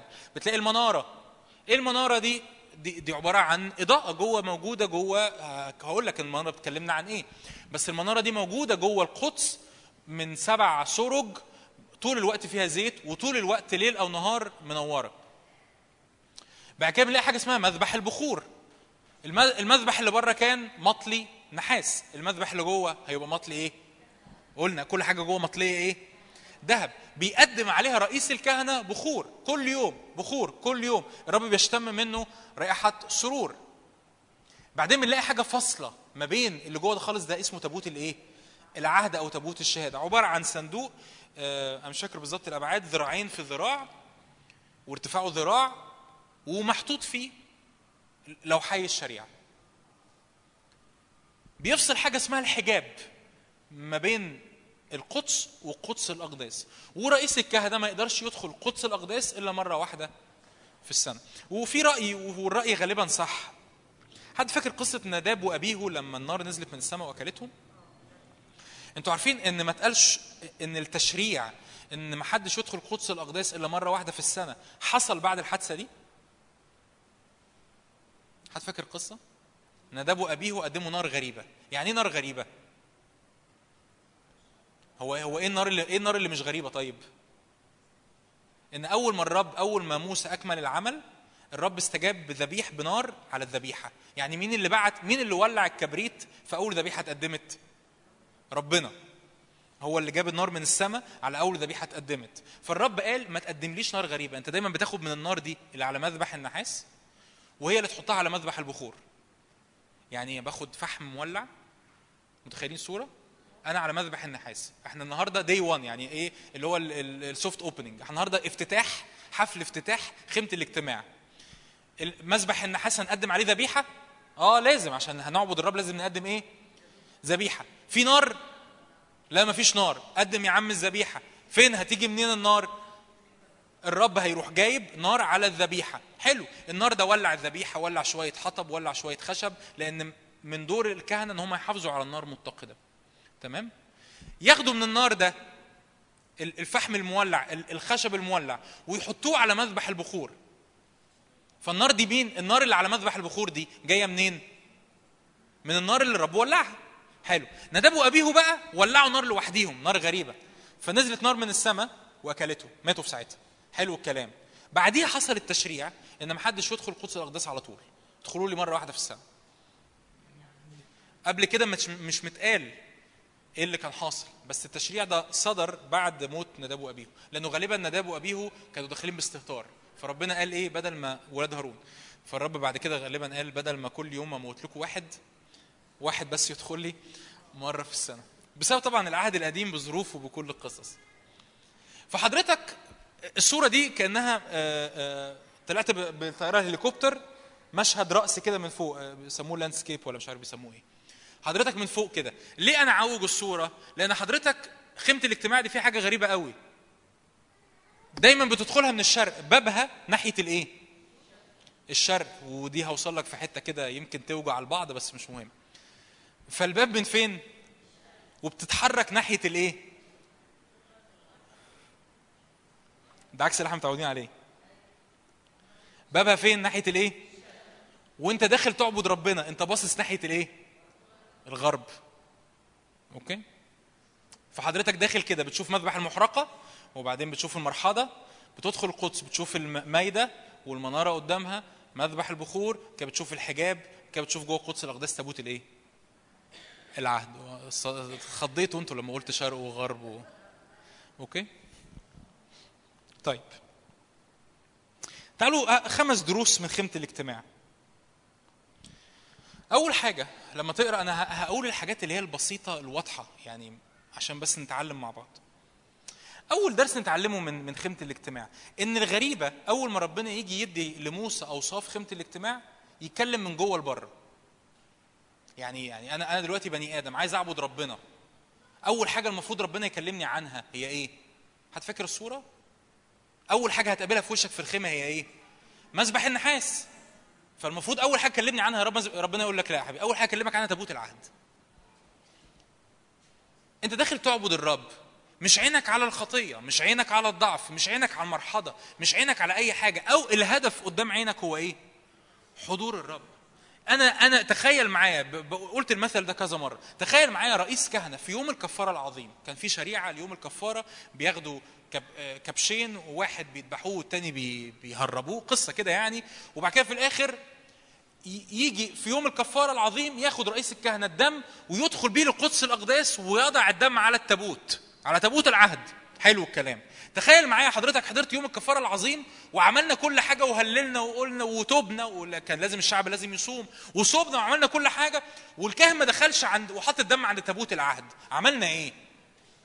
ولا حاجة عملنا مسرحية هزلية ما عملناش حاجة. لأن الهدف هو الحضور الإلهي. التابوت العهد بيكلمني عن إيه؟ الحضور الإلهي.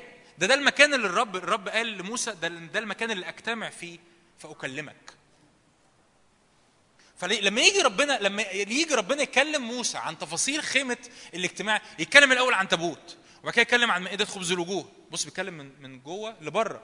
وبعد كده يتكلم عن المنارة. بعد كده يتكلم عن غطا الخيمة اللي هي القدس وقدس الأقداس. بعد كده يتكلم عن الحجاب. بعد كده يتكلم عن مدخل القدس. بعد كده يتكلم عن مذبح المحرقة. وبعد كده يتكلم عن شكل الدار الخارجية. ليه يا عم بيتكلمنا من جوه لبره؟ إيه المعنى اللي ينفع اقوله؟ ببساطة مركزية الحضور الإلهي. انت عينك على الايه؟ على الحضور. انت عينك على حضور الرب. مش عينك مش عيني على الخطية. مش عيني على الضعف مش عيني حتى على الذبيحة اللي هقدمها. مش اللي مركز فيه الذبيحة اللي اقدمها اللي مركز فيه الرب نفسه. يا موسى ابني لي مسكن. إيه أهم حتة في المسكن؟ الحتة اللي أنا هقعد فيها إنجاز التعبير. يعني رب- ربنا بيقول لك أنا جاي أقعد عندك في البيت. ما تكلمنيش عن الثلاجه ولا عن الغسالة ولا عن البوتاجاز. قول لي فين الكرسي اللي في الصالون اللي هو ده أهم كرسي. فاهمين؟ إنجاز التعبير. هو ده أهم هو ده فما تقعديش بقى توضبي لي في الغسالة ومش عارف إيه وتشوفي السرير رامية تحتيه. ركزي على الكرسي اللي الرب هيقعد عليه. هو ده أهم حاجة. إيه أهم حاجة في الخيمة؟ الحضور التابوت. إيه أهم حاجة في عبادتك؟ أنا عايز بقى أنت ترجم ده أشباه وظلال لحياتك العملية الروحية مع الرب. إيه أهم حاجة في عبادتك؟ الحضور مش مش خدمتك. مش ضعفي. مش التوبة. كل ده مهم مهم التوبه ولا مش مهم؟ مهم. خدمتي مهمة ولا مش مهمة؟ مهمة. مذبح ال- ال- ال- البخور بيكلمني عن الخدمة عن التسبيح والعبادة اللي بقدمه للرب. مذبح النحاس بيكلمني عن ذبيحة الخطية عن التوبة واحتياجي للدم. المرحضة بتكلمني عن احتياجي للتطهير. كل ده مهم. بس كل ده حلو. بس أنا في الآخر منشن على إيه؟ على وجهه. أنا منشن إني أشوف الرب نفسه لأن هو ده أهم حاجة في خيمة الاجتماع هو ده أهم حاجة في عبادتي إني أتقابل مع الرب وجها لوجه. آمين؟ تاني تاني درس و- تاني درس من سوري اللي قبلها تاني درس من من من إن ربنا بيتكلم من جوه لبرة إن ربنا بيقول لك أنا باجي لك من جوه وبطلع لك برة. يا رب أنا ضعيف أنا تعبان أنا غلبان. فكاني كأن لو الرب ابتدى من مسبح النحاس ومن المرحضة إلى جوه فكأن ربنا بيقول لك بص حاول تدخل لي. حاول تجي لي. لكن ربنا بيقول لك على فكرة أنا من جوه أنا اللي باجي لك. أنا اللي بتقابل معاك في الحتة الضعيفة. أنا اللي بتقابل معاك في الحتة اللي فيها فشل. أنا اللي بتقابل معاك في الحتة اللي فيها خطية. آمين؟ تاني تاني درس إن الباب تجاه الشرق. خلي بالك وده ده يعني افهم ليه ليه بقول الجزء ده. في الكتاب المقدس كله بيكلمنا إن الحركة تجاه الشرق ده الاتجاه اللي فيه أنا ببعد عن الرب. ده غريب. ده غريب بالنسبة لكنايس كتير طقسية موجودة النهارده. إن الحركة تجاه الشرق هو ال... إن أنا ببعد. هتقول لي فين؟ هقول لك هديك كام آية. هقول لك كام آية. أول تكوين 3 24 طرد الإنسان وأقام إيه؟ شرقي جنة عدن. يعني إيه؟ يعني آدم خرج من الجنة واتحرك فين؟ هو جنة عدن كان فيها مين؟ كان فيها الرب. لما أنا أتحرك شرق يبقى أنا سايب الرب في الغرب. وأنا اتحركت فين؟ في الشرق. أوكي. قايين لما خرج من حضور الرب خرج قايين من لدن الرب وسكن في أرض نود. شرقي عدن برضه. يعني ساب ربنا في الغرب وهو اتحرك ناحية الإيه؟ الشرق. أرض شنعار تكوين 11 2 حدث في ارتحالهم شرقا. كانوا رايحين فين؟ ناحية الإيه؟ الشرق. لوط لما اختار سدوم وعمورة اتحرك ناحية الإيه؟ كل دي أمثلة بتقول لك إن الشرق هو الاتجاه اللي أنت بتبعد فيه عن الرب. حسقيال 8 16 جاء بي إلى ضرب بيت الرب الداخلية وإذا عند باب هيكل الرب بين الرواق والمذبح نحو 25 رجلا ظهورهم نحو هيكل الرب ظهرهم ناحية الهيكل وجههم ناحية الإيه؟ يعني أنا باصص كده ناحية الشرق ظهري لمين؟ للهيكل للحضور الإلهي. وهم ساجدون للشمس نحو الشرق. ليه الشرق؟ ليه الشرق بيكلمني عن البعد عن الرب؟ لأن كل العبادات ال- الوثنية أقوى إله معبود فيها في العبادات الوثنية هي الشمس. هي الإيه؟ الشمس. فربنا بيقول لك ببساطة حبيبي ما تتحركش ورا أصنامك. اتحرك لي عكس الأصنام. تاني؟ كل العبادات الوثنية القديمة أقوى إله معبود فيها هو الإيه؟ الشمس.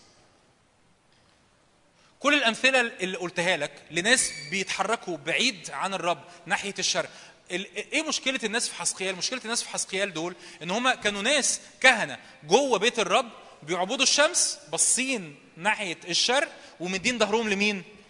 للرب. طب الرب يقول لك بقى خيمة الاجتماع بابها ناحية الإيه؟ الشرق. يعني أنا يعني أنا ال ال الباب ناحية الشرق بدخل الشرق بس اتجاهي ناحية الإيه؟ الغرب.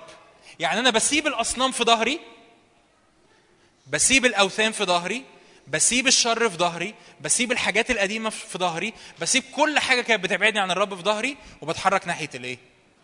تفصيلة صغيرة قوي في خيمة الاجتماع. بس بص الرب ممكن يكلمك بيها إزاي؟ إنه يفرق معايا إيه الباب شرق ولا الباب غرب؟ آه يفرق. لأنه خيمة الاجتماع كان بناها كله إن الباب بيبص باب الخروج بيبص ناحية الإيه؟ الشرق. فأنا عايز أدخل هدي ظهري للشرق وأدخل ناحية الإيه؟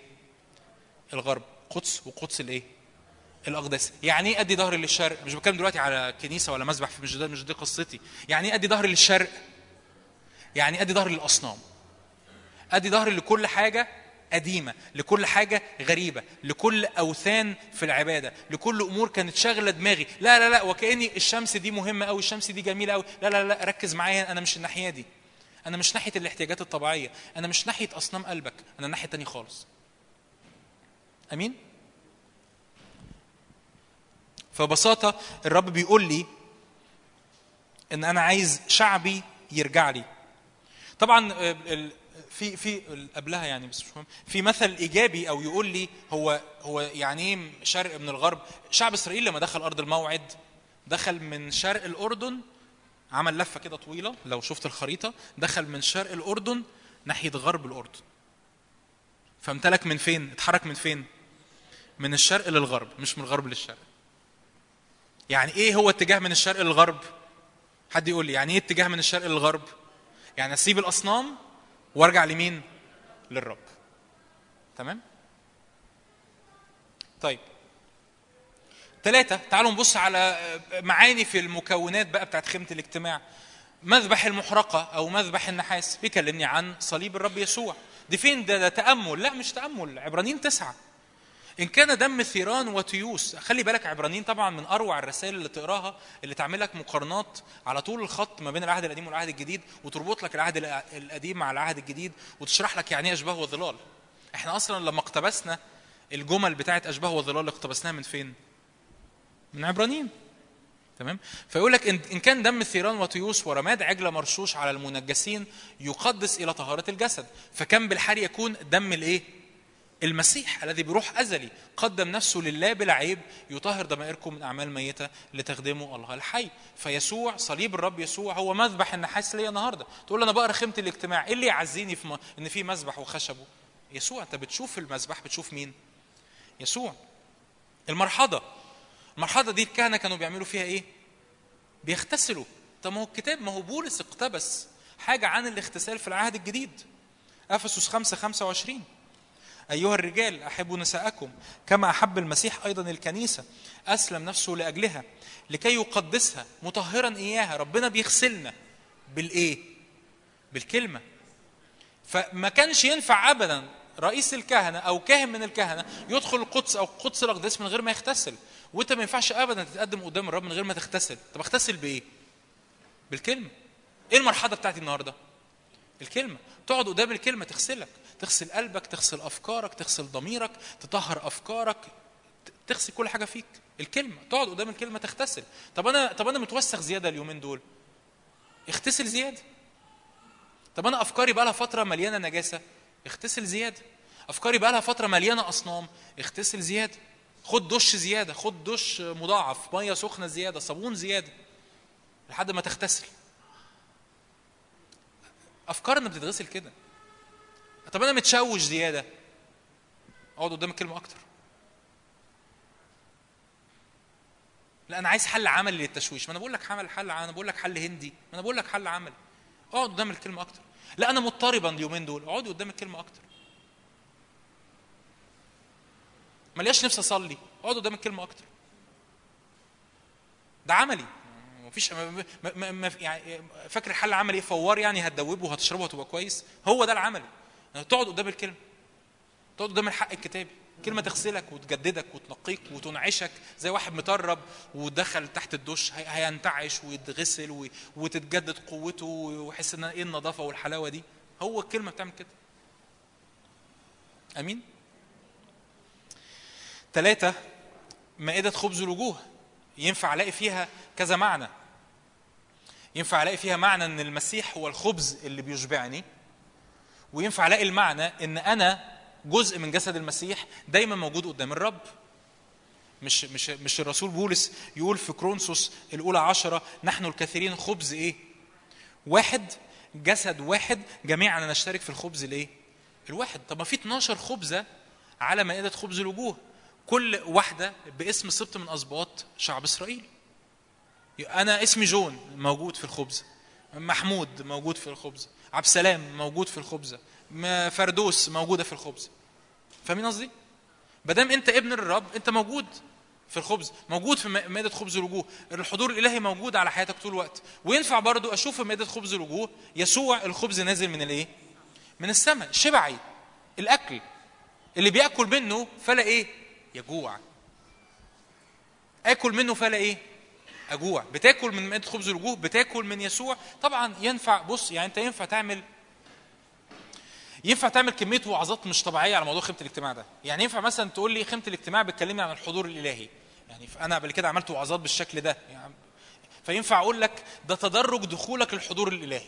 من الدار الخارجية للقدس للقدس الأقداس. واقول لك كل واحدة من المكونات بتاعت خيمة الاجتماع بتعمل إيه في في, في البروجرس في دخولي للعمق في الحضور الإلهي. ينفع أعمل لك وعظة تانية؟ أقول لك إزاي خيمة الاجتماع دي بتكلمني عن الجسد والنفس والروح. والجسد بيتعامل مع الدم والكلمة والنفس بيتعامل مع خبز الوجوه والنور الإلهي والر- وال- والروح بيتعامل مع الحضور الإلهي.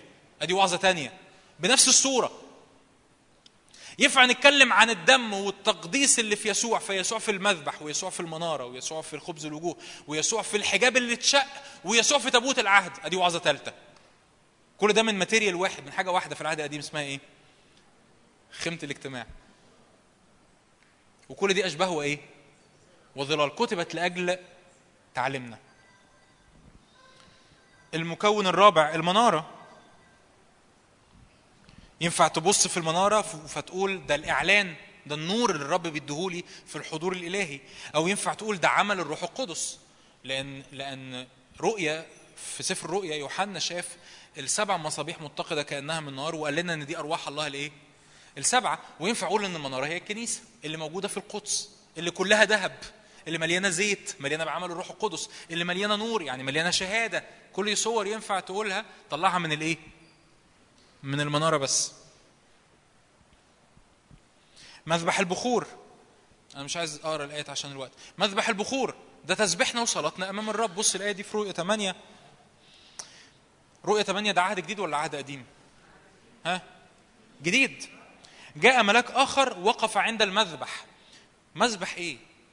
ومعه مبخرة من ذهب. أعطي بخور كثير لكي يقدموا مع صلوات القديسين جميعهم على مذبح الذهب الذي أمام العرش. ده إيه ده؟ ما هو ما ده المسكن الحقيقي الذي هو فين؟ في السماويات.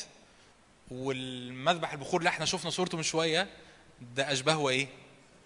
فأتاري حضرتك صلواتك بتصعد كبخور قدام الرب تسبيحك وعبادتك. مش داوود قال كده؟ ليكن رفع يداي كذبيحه مسائية لتستقم صلاتي كبخور. داوود خد داوود داوود فهم في العهد القديم إن دي أشباه وظلال. متخيلين؟ داوود اللي في العهد القديم اللي كان اللي كان ينفع يروح خيمة الاجتماع ويقولوا له هو مذبح البخور جوه. فهم إن البخور الحقيقي هو الصلاة. انه رفع الإيد هو ذبيحة بتقدم للرب. والعهد الجديد يقول لنا كده يقول لنا إن صلوات القديسين بتتحط على مذبح البخور اللي أمام العرش. هللويا.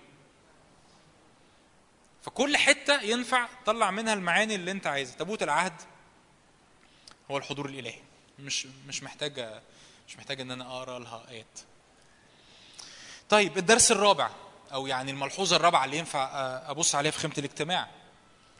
تلاقي إن إن في جزء مكون محدد هو اللي عليه رسم الكروبين وهو الحجاب والأستار اللي باينة من جوه الخيمة مش من بره الخيمة. الخيمة الدار الخارجية كان ليها باب ما كانش عليها كروبين.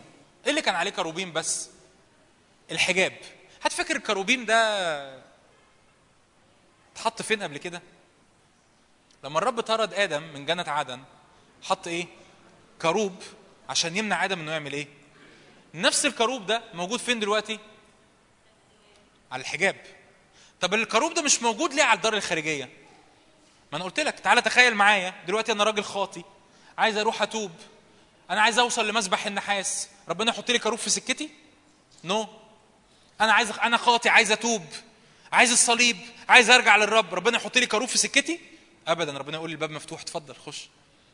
باب مفتوح على مصراعيه. اوصل للصليب اوصل لعمل الدم اوصل للمرحضة. اغتسل اتغسل بالدم اتغسل بالمية. هللويا مجدا للرب. طب أنا مين بقى ليه الحق إنه يدخل لقدس الأقداس؟ كل ابن وابنة للرب. والحجاب اتشق. صح مش طريقا حديثا هيأوا بالحجاب أي جسده يعني من خلال جسده. جسد يسوع اللي اتشق شق الحجاب. مش حصل في الصليب الحجاب انشق من أعلى إلى إيه؟ إلى أسفل. ده الحجاب الحقيقي اللي كان موجود ساعتها في الهيكل. اتشق من أعلى إلى إيه؟ إلى أسفل. فرب ما يحطلكش بره. تقول لي أنا أنا عايز أتوب بس حاسس إن ربنا مش هيقبل توبتي. أقول لك ما فيش كروبيم على الباب. من حقك إنك تدخل. من حقك إنك تقدم ذبيحتك. من حقك إنك تتوب. من حقك إنك تغتسل بالدم. تقول لا بس حاسس إن الموضوع صعب. أقول لك الموضوع مش صعب. ربنا سايب الطريق مفتوح. آمين؟ طب مين اللي الحق إنه يدخل قدس الأقداس؟ كل ابن وابن للرب. لأن الحجاب حصل له إيه؟ اتشق. خامس ملحوظة وآخر ملحوظة في خيمة الاجتماع وهتفيدنا برضو في لبس رئيس الكهنة. الألوان. أنا عايز أأكد تاني إن أنا بقول لك شوية إيه حاجات كده بسيطة عشان انت يعني إن شاء الله كده تشجعوني. تعملوا دراسة أنتوا عن خيمة الاجتماع وتقعد بقى تقول لي طب هي إيه بقى الألواح الخشبية؟ وإيه بقى الأساسات اللي من النحاس؟ وإيه بقى ال ال ال العوارض اللي في الألواح الخشبية؟ وبعدين هو ليه الخيمة متغطية بأربع طبقات؟ ليه مش طبقة واحدة؟ وتقعد بقى تسألني المرة الجاية وتقول لي أنا عم ولا حد مثلا يبعت لي file PDF يا سلام ويقول أنا عملت الدراسه دي عن خيمة الاجتماع وقلبي ينشرح كده وأنا قاعد في البيت يعني حاجة هايلة إن شاء الله. فالألوان في أربع ألوان متكررين من الأقمشة. أسمنجوني اللي هو السماوي زي ما قلنا أرجوان اللي هو ال- ال- البنفسجي قرمز اللي هو الأحمر وبوس مبروم اللي هو الأبيض. الثلاث مكونات دول هتلاقيهم في خيمة الاجتماع. موجودين في الحجاب موجودين في سقف الدار سقف الدار اللي هي الستارة اللي على الدار ال- الداخلية اللي هي الستارة اللي بتدخلك للقدس. وموجودين في باب الدار الخارجية. ونفس الثلاث نفس الأربع مشا دول موجودين في لبس الكهنة برضو. في رداء هن- هنخش دلوقتي على على لبس رئيس الكهنة بسرعة يعني هنعدي بسرعة. في رداء رئيس الكهنة وفي زنار الرداء اللي هو الحزام اللي بيربط بيه اللبس بتاعه وصدرة القضاء. هقول لك الحاجات دي. بس ينفع أقول لك كده إن الأربع ألوان دول لوز أيوه ال... ال... صح. الأربع ألوان دول لزاز قوي. السماوي بيكلمني عن السماء. ده الرب يسوع اللي في انجيل يوحنا. الأرجوان بيكلمني عن ده لبس الملوك على فكرة. ده عارفين ليه الأرجوان لبس الملوك؟ لأن ال- اللون ده نفسه ده ده ده لحد على فكرة ده لحد قريب جدا يعني. اللون البنفسجي ده نفسه كان من أغلى الألوان اللي بيتعمل ب... ب... صعب اللون اللي هو المحب لابسه ده. لون الملوك. كله هيبص لك دلوقتي. ده من أصعب ال- الألوان اللي كانت بتتعمل. فما كانش بيلبس اللون ده إلا الملوك. كان من أغلى الألوان اللي بتتعمل في ال في ال في, في من يعني إزاي إن هم يجيبوا مواد طبيعية فيطلعوا اللون ده كان من أغلى الألوان اللي بتتعمل. ده مش فاكر يعني كنت مرة بتفرج على حاجة. ده من حاجة يعني ده لحد قريب مثلا. يعني لحد مثلا من قرن أو قرنين فاتوا كان ده اللون ده فعلا هو لون الملوك لأنه ما حدش يقدر يدفع ثمنه فالأرجوان بيكلمني عن الملك. ده الرب يسوع في إنجيل مين؟ متى؟ حد ما عمل الدراسة دي؟ إنجيل متى بيشاور لي على إيه في الرب يسوع؟ دي دراسة تانية بقى اعملوها أنتوا برضو. إنجيل متى بيشاور لي على يسوع الملك؟ إنجيل مرقس بيشاور لي على يسوع الخادم المتألم. إنجيل لوقا بيشاور لي على يسوع ابن الإنسان الكامل. إنجيل يوحنا بيشاور لي على يسوع ابن الله. أوكي؟ أقول لك بسرعة كده يعني نعملها دراسة جانبية كده بسرعة. إنجيل متى بيبتدي النسب إن ده يسوع ابن داوود ابن مين؟ إبراهيم. فده الملك. لأنه ابن مين؟ داوود إنجيل لوقا النسب بتاع يسوع بيربطه بمين؟ بآدم فده ابن الإنسان الكامل. وأكتر تعبير اتقال عن يسوع في إنجيل لوقا هو ابن الإنسان. إنجيل يوحنا بيربط نسب يسوع بمين؟ مم. في البدء كان الكلمة مفيش نسب جسدي. ده, ده هو الابن الأزلي الابن الوحيد الذي هو في حضن الآب. فده يسوع السماوي ده وجه النسر. إنجيل مرقس ما فيهوش أنساب. إنجيل مرقس بيبتدي على طول هذا هو إنجيل يسوع المسيح ويسوع بينزل يخدم. فده يسوع الخادم المتألم اللي هو وجه الطور. أوكي؟ ف ده درس كتاب تاني بقى يعني في مرة تانية. فالأسمنجوني هو السماء العلاقة علاقتي السماوية. أنا أنا أنا كائن سماوي أنا إنسان سماوي أنا عايش في من السماويات. أنا ملك ابن ملك لأن الرب ملك. القرمز ده دم يسوع اللي بيغسلني. ده بيشاور لي على يسوع الخادم المتألم في إنجيل مرقس. أنا محمي بالدم مغسول بالدم مطهر بالدم. طبيعتي دخل فيها دم الرب يسوع. أنا باخد الدم في التناول فأنا طبيعتي بتتغير. وأخيرا البوس المبروم ده اللي هو اللون الأبيض ده بر المسيح وكماله. فأنا بار بر المسيح نفسه. أمين؟ خش رئيس الكهنة بسرعة. بص عليه كده مش لازم ال- الشاهد عشان نخش على الصورة على طول.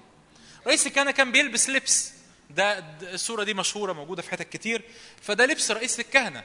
عنده شوية لبس لازم يلبسه قبل ما يخدم. هناخدهم كده من من جوه لبره. يعني حاول أخدهم من جوه لبره. شايفين الجلابية البيضاء اللي تحت خالص المدلدله من تحت خالص دي؟ ده الكتاب بيسميه إنه قميص. قميص معمول من بوس البوس اللي هو الكتان والبوس مخروم أو متطرز ليه مخ- مخرم أو متطرز عشان ما يعرقش. أقول لك بالظبط بال- بالمرة كده إيه الدروس اللي نتعلمها بالمرة كده وإحنا ماشيين. فالبوس يكلمني عن بر يسوع. يعني ما يعرقش. يعني ما فيهوش أعمال جسد. مش بالمجهود. والكتاب يقول كده لا يعرق. حسقيال يقول كده حسقيال 46 أعتقد. ده لا يعرق. ما بيعرقوش. حضرتك لما بتقف قدام الرب لما بتكهن قدام الرب انت مش معتمد على أي عمل جسد. مش مش متكل إن أنا جامد وهعرق قدام ربنا وهبذل مجهود وهوريهم إن أنا جامد أو هوري ربنا إن أنا جامد. أنت لابس بوس مبروم. أنت لابس بوس مطرز أو كتاب يعني الترجمة اللي معانا دي تقول لك مخرم. يعني يعني يعني إيه متخرم؟ يعني متطرز ففي فتحات تهوية ما بيعرقكش. أنت لابس بر المسيح. أنت معتمد بالكامل على بر الرب. يسوع. بعد كده يجي الطبقة اللي فوقيها حاجة اسمها جبة الرداء اللي هي الايوه اللي أنت مشاور عليها دي اللي هي الجلابية الزرقاء. دي جبة الايه الرداء. ده الرداء السماوي اللي الرب بيحطه عليك. ده ده يقول لك تصنع جبة الرداء كلها سوري أسمنجوني. كلها من أسمنجوني. ده ده ال- آه، صح؟ ده ال- الجبة السماوية. ده أنا طبيعتي بقيت إنسان سماوي سلوكي بقى سلوك سماوي. فبالتالي بيدلدل من جبة الرداء دي شوية جلاجل ورمانات. إيه الجلاجل والرمانات دي؟ جلجل يعني جرس. رمانة آه، خيط متربط ببعضه على شكل رمانة. كورة كده من الخيط متربطة ببعضها برضو اللي هم نفس الأربع ألوان اللي عندنا اللي هم الإيه؟ الأرجوان والقرمز والأسمنجوني. والبوص المبروم متربط مت متعشق في بعضه فعاملين كورة على شكل رمانة. الرمانة اتكلمني عن إيه؟ عن ثمر الروح القدس. ليه؟ لأن الرمان هو أكتر فاكهة تفتحها جواها إيه؟ ثمر جواها حبوب كتير. فالرمان يكلمني عن ثمر الروح القدس. طب والجلجل الجرس يكلمني عن إيه؟ عن هبات الروح القدس. ممكن تقول لي برضو الرمانة بتكلمني عن ثمر الحياة الجلجل بيكلمني عن الصوت عن الشهادة. لأن الجرس كان دوره إنه إنه يبقى فيه صوت في خيمة الاجتماع. فالرب بيقول لك أنا عايز منك ثمر لكن عايز برضو منك خدمة أو شهادة. عايز ثمر الروح القدس مع مواهب الروح القدس. بس يقول لك الترتيب كده في في جبة الرداء جلجل ورمانة جلجل ورمانة جلجل ورمانة. يعني إيه؟ يعني ما تحطش جراسين جنب بعض. أصل أنت لو حطيت جراسين جنب بعض هيعملوا دوشة. يعني إيه؟ يعني ما تكترليش من المواهب. بس ما فيش ثمر. إيه هو ثمر الروح؟ محبة فرح سلام طول أنا وداعة تعفف لطف صلاح إيمان إلى آخره. دي ده ثمر الروح. لا حط لي حط لي كلام العلم مع المحبة. وحط لي كلام كلام الحكمة مع الوداعة. وحط لي الشفاء مع التعفف. وحط لي ال- الأعمال القوات مع الصلاح. وحط لي آه، تمييز الأرواح مع مع الإيمان. فاهمين قصدي؟ ما تبقاش كل حياتك ثم ما تبقاش كل حياتك اجراس إن كنت آه، أتكلم فصرت نحاسا نطن وصنجا. إيه؟ دوشة دوشة دوشة واجراس عمالة تخبط في بعض. وفي نفس الوقت ما تبقاش حياتك كلها رمانات. لا أنا بس أنا. أنا بصلي كده في الخفاء ومحدش يعرف عني حاجة. أخبار شهادتك عن المسيح إيه؟ أخبار قوة الروح القدس العاملة في حياتك إيه؟ لا أنا بحب أنا. أنا بحب الرمان وأنا بحب الرمان يعني بس إحنا عايزين شوية أجراس مع الرمان لازم حياتي يبقى فيها شهادة لازم يبقى فيها حياتي فيها صوت لازم حياتي يبقى فيها قوة الروح القدس اللي ظاهرة اللي بتشهد عن الرب اللي بتنطق عن عمل الرب اللي بتتكلم عن الرب يسوع المسيح. أوكي فخلصنا القميص وجبة الرداء وجلاجل ورومانات. نطلع فوق خالص اللي لابسه في راسه. يقول لك كده إحنا. طب بت... بتلبسوا عمامة من والعمامة دي من بوص من كتان عشان ما يعرقش. والعمامة دي الكتاب بيقول عنها في زكريا ثلاثة دي عمامة طاهرة. طب العمامة بتكلمني عن إيه؟ الفكر الطاهر اللي من الرب. فكري بقى مقدس للرب. فكري بقى بتاع الرب. فكري بقى طاهر. حاطط اللي حطه على راسي هو بر المسيح. اللي حطه على راسي هو طهارة فكر المسيح. مش مش أي حاجة معدية. عشان كده بولس يقول خذوا خوذة هي رجاء الخلاص أو خوذة الخلاص في أفسس ستة. ففكري محمي ببر المسيح فكري محمي بفكر المسيح مش أي سهام طايرة ومش أي أفكار طايرة ومش أي تخويف طاير ومش أي نجاسة طايرة ومش أي صورة طايرة أقبلها وأقول دي بتاعتي لا في عمامة على إيه؟ على ذهني وتحت العمامة على طول في في صفيحة من ذهب صفيحة من ذهب محطوطة على على على الجبهة بتاعت رئيس الكهنة مكتوب عليها قدس للإيه؟ للرب آه ده ال- اللي يشوفني كده الأول ما اللي اللي يبص في وشي يعرف إن أنا بتاع ربنا. بتاع ربنا يعني مش خادم وحاطط الكتاب تحت باطي لكن يعرف إن أنا بتاع الرب أنا ملك للرب.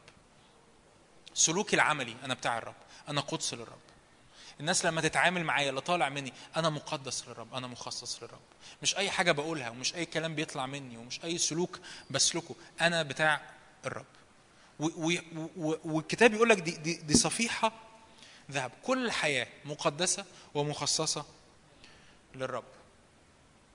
طيب بعد كده يلبس حاجة اسمها الرداء أو أو الأفود. إيه الر- الرداء أو الأفود ده؟ اللي هو اللي هو زي مش عارف زي إيه زي الجيليه؟ أيوه هو البتاع ده كله كده ببعضه اللي متعلق عليه صدرة القضاء. ده اسمه الرداء أو لما تلاقي برضو. هذا التعبير في. مكتوب كتير في العهد القديم لما داود يقول قدم لي الافود وشاول يقول قدم لي الافود وهكذا. الأفود دي أو الرداء ده خلي بالك لو رئيس الكهنة لبس كل اللبس لو رئيس الكهنة لبس الجلابية الزرقاء وال... والجلابية البيضاء اللي تحتها. ولبس العمامة ولبس وما لبسش الرداء ده ما ينفعش يدخل قدام الرب ليه؟ لأن الرداء ده هو هو ده رداء الوظيفة بتاعته. الرداء بيكلمني عن إيه؟ عن خدمتي قدام الرب. أنا مش واحد لذيذ متبرر بدم يسوع وكائن سماوي وعايش كده في الحياة وخلاص، لا أنا ليا وظيفة، أنا ليا دور. أنا ليا دور في ملكوت ربنا، أنا عايش بخدم الرب، أنا عايش ليا هدف من وجودي، لما بدخل قدام الرب وإنجاز التعبير ربنا يشوف الأفود، أه ده رئيس الكهنة داخل. فاهمين قصدي؟ طبعا رئيس كهنتنا كلنا يسوع بس كلنا برضو إيه؟ جعلنا ملوكا وإيه؟ وكهنة. فإحنا كهنة برضو. يعني كهنة ليكوا وظيفة. عبرانيين خمسة يقول كده. كل رئيس كهنة يقام لأجل الناس فيما لله حضرتك ليك خدمة قدام الرب فالرب يشوف الأفود اللي عليك الرب يشوف رداء الخدمة اللي عليك أسألك سؤال إيه أخبار خدمتك أخبار خدمتك إيه هل في وظيفة في حياتك؟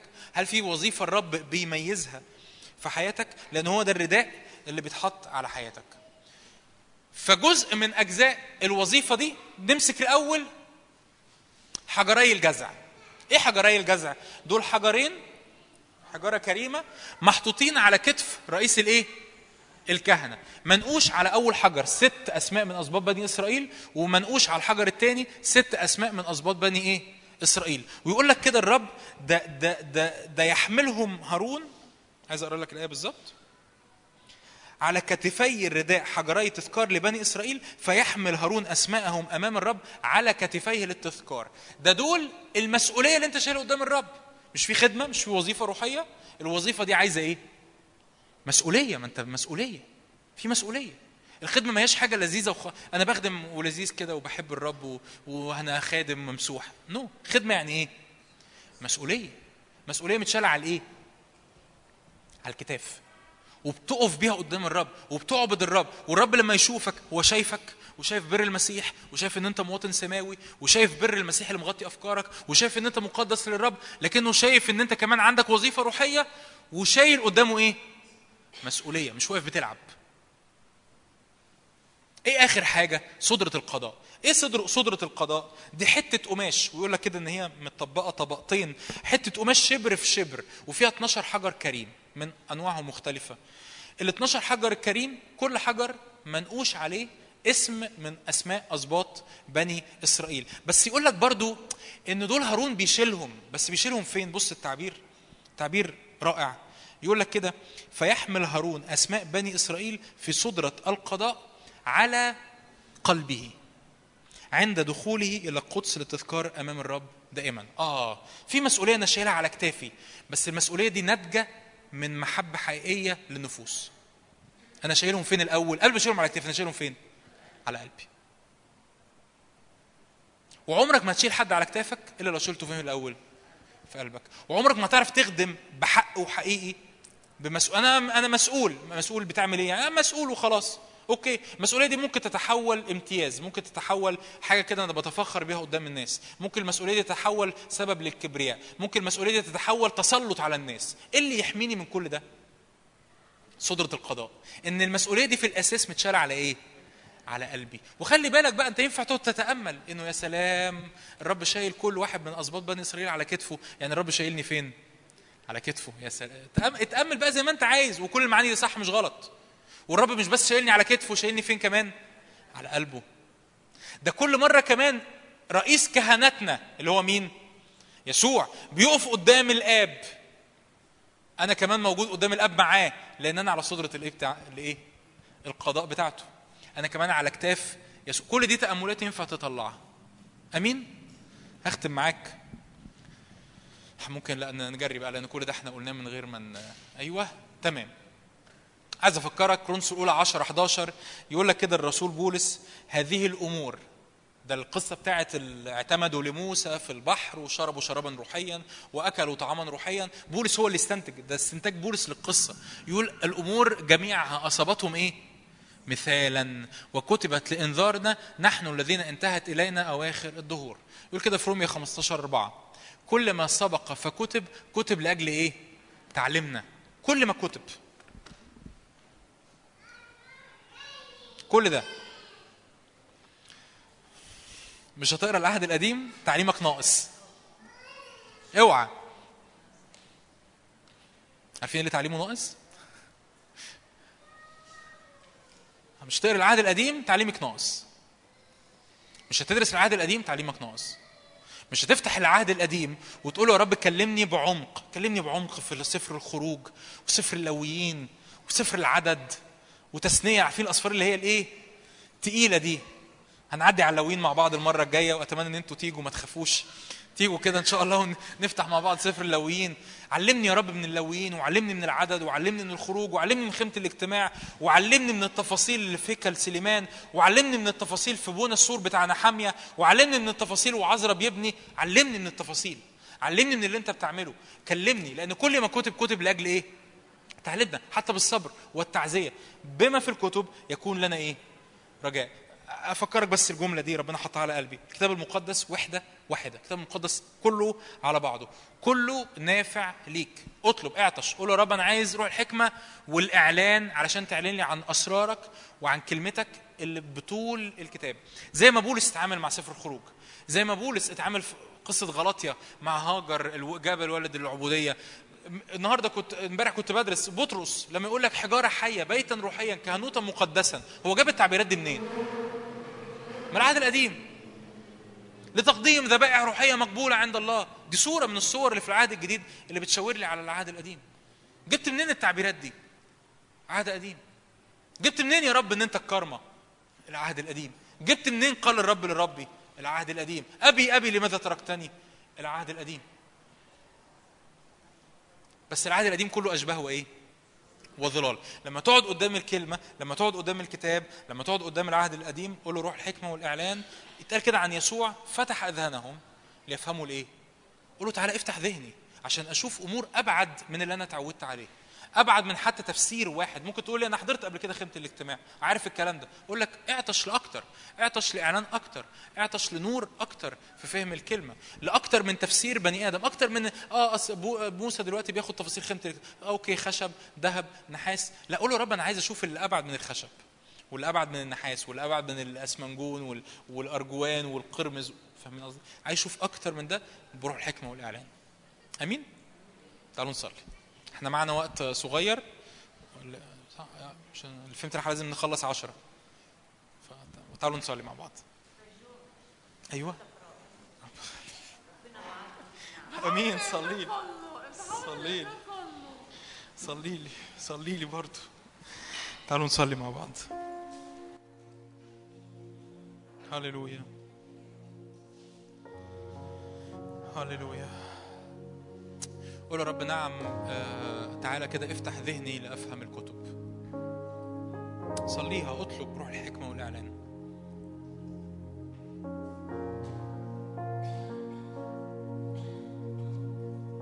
نعم يا رب آه، بنتعلم نتعامل مع كلمتك نتعلم نتعامل مع حقك ومع نورك اللي انت أعلنته على مدار آلاف السنين. آلاف السنين الكتاب المقدس ده اتكتب في آلاف السنين.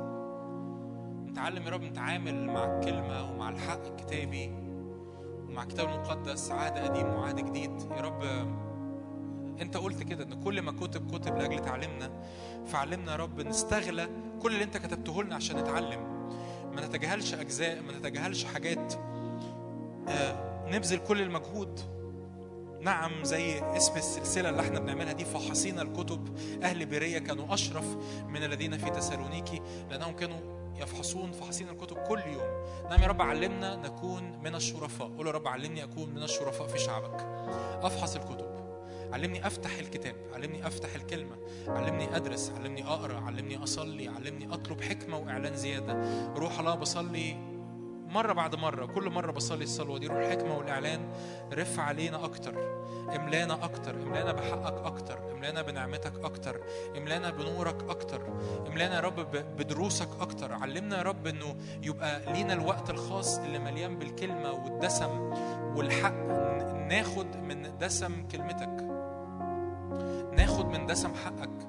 يا رب لا نكتفي بالفتات ولا نكتفي بالأمور السطحية ولا نكتفي بالوعظات اللذيذة لكن يا رب نقعد و... و... و... وت... أنت تحضر لينا وليمة في الكلمة وليمة في الحق وليمة في الحضور الإلهي في اسم الرب يسوع. في اسم يسوع.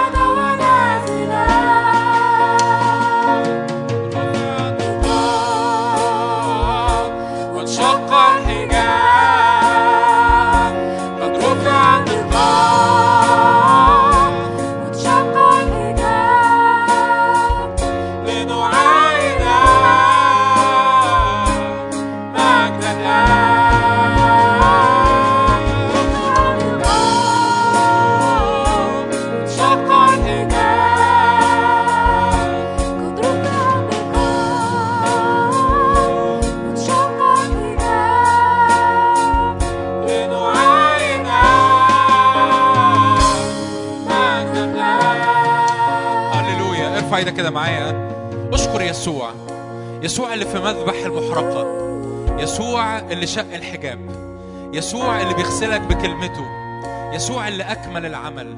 يسوع اللي شق الحجاب المتوسط اللي كان عليه كروبيم اللي كان بيمنع الطريق. قول يا رب أشكرك لأنه رفع النقاب وانشق الحجاب. أشكرك يا رب لأنه كان في العهد القديم كان في ذبايح وغسلات وتطهير و... وقصة طويلة. لكن يا رب لنا ثقة. لكن النهاردة أنا ليا ثقة بالدخول إلى الأقداس بدم يسوع. هللويا. ما أروع النعمة. قول له كده. ما أروع النعمة. ما أجمل النعمة. ما أجمل صليب يسوع. اللي سفك الدم بالكامل لأجلي اللي سفك الدم اللي غسل اللي طهر يا رب أشكرك لأن صار ليا طريقا حديثا بالحجاب أي جسده هللويا. أشكرك لأن ليا رئيس كهنة. قول له شكرا لأن ليا رئيس كهنة شايلني على كتافه وشايلني على قلبه. أشكرك لأن ليه رئيس كهنة. هللويا. في ناس بتدور على حد ويقول لك أنا أنا بتشفع بفلان وبصلي لفلان وبطلب حماية فلان. أقول له يا رب أشكرك لأن ليا رئيس كهنة قد اجتاز السماوات لأجلنا.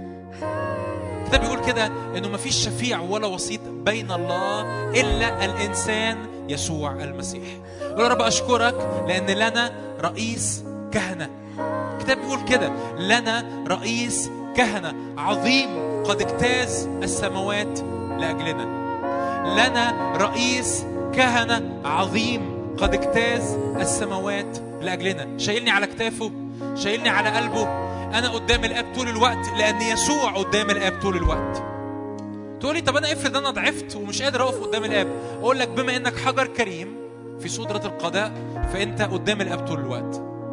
بما انت حجر كريم على صدر يسوع وعلى كتاف يسوع انت قدام الآب طول الوقت. لا فاصل ما بيني وما بين الآب. لا فاصل ما بيني وما بين الحضور الإلهي. نعم يا رب أشكرك. لأنه رفع النقاب وانشق الحجاب. هللويا. هللويا.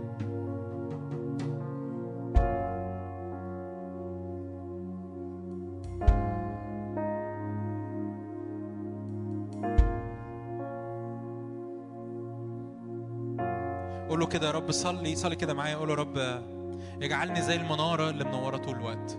المنارة كانت كلها ذهب مسبوكة من ذهب. في حاجات كانت خشب مطلية ذهب لكن المنارة كلها ذهب. قول يا رب أنا عايز اكون كلي ذهب كلي ذهب. كل يدخل النار يتنقى. كل يعرف يتعامل مع نار الحضور الإلهي. املأني بزيت الروح القدس واملى حياتي بشهادة املى حياتي بكلمة املى حياتي بنور خارج مني. نعم يا رب أشكرك لأن حياتي كلها تلمع كالذهب. يزداد يا رب الزيت في حياتنا ويزداد نور الحضور الإلهي في حياتنا في اسم يسوع. يزداد الزيت في حياتنا ويزداد نور ونار الحضور الإلهي في حياتنا في اسم يسوع. نعم زي ما تابوت العهد هو مركز الحضور مركز هو التركيز في خيمة الاجتماع. قول يا رب أنا كل تركيزي على الحضور الإلهي. كل تركيزي على الحضور الإلهي. كل تركيزي على حضورك في حياتي كل تركيزي على سكناك في حياتي. نعم زي ما الرب قال كده لموسى أنتوا بتصنعوا لي مسكن فاسكن في وسطكم. يا رب تعالى اسكن في حياتي اسكن في أيامي اسكن في بيتي اسكن في ظروفي اسكن في شغلي اسكن في مستقبلي اسكن وسود على كل أيامي وكل حياتي في اسم يسوع.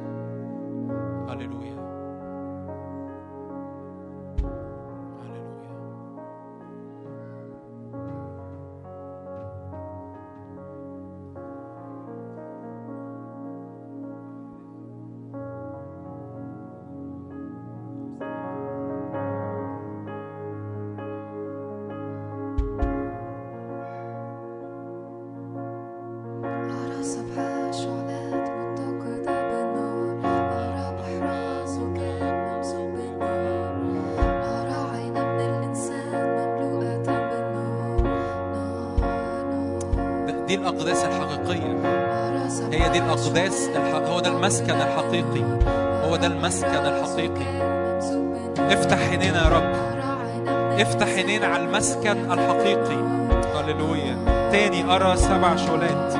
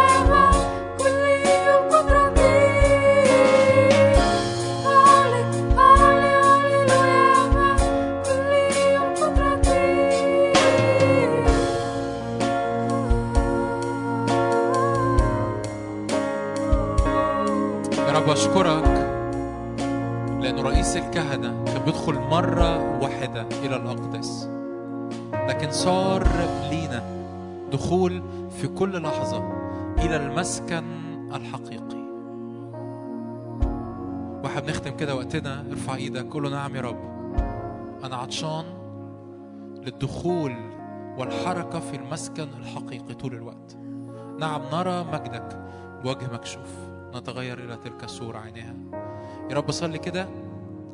املانا بحبك املانا بكلمتك املانا بحقك املانا بتبعية غير عادية في اسم الرب يسوع. سود علينا في اسم يسوع.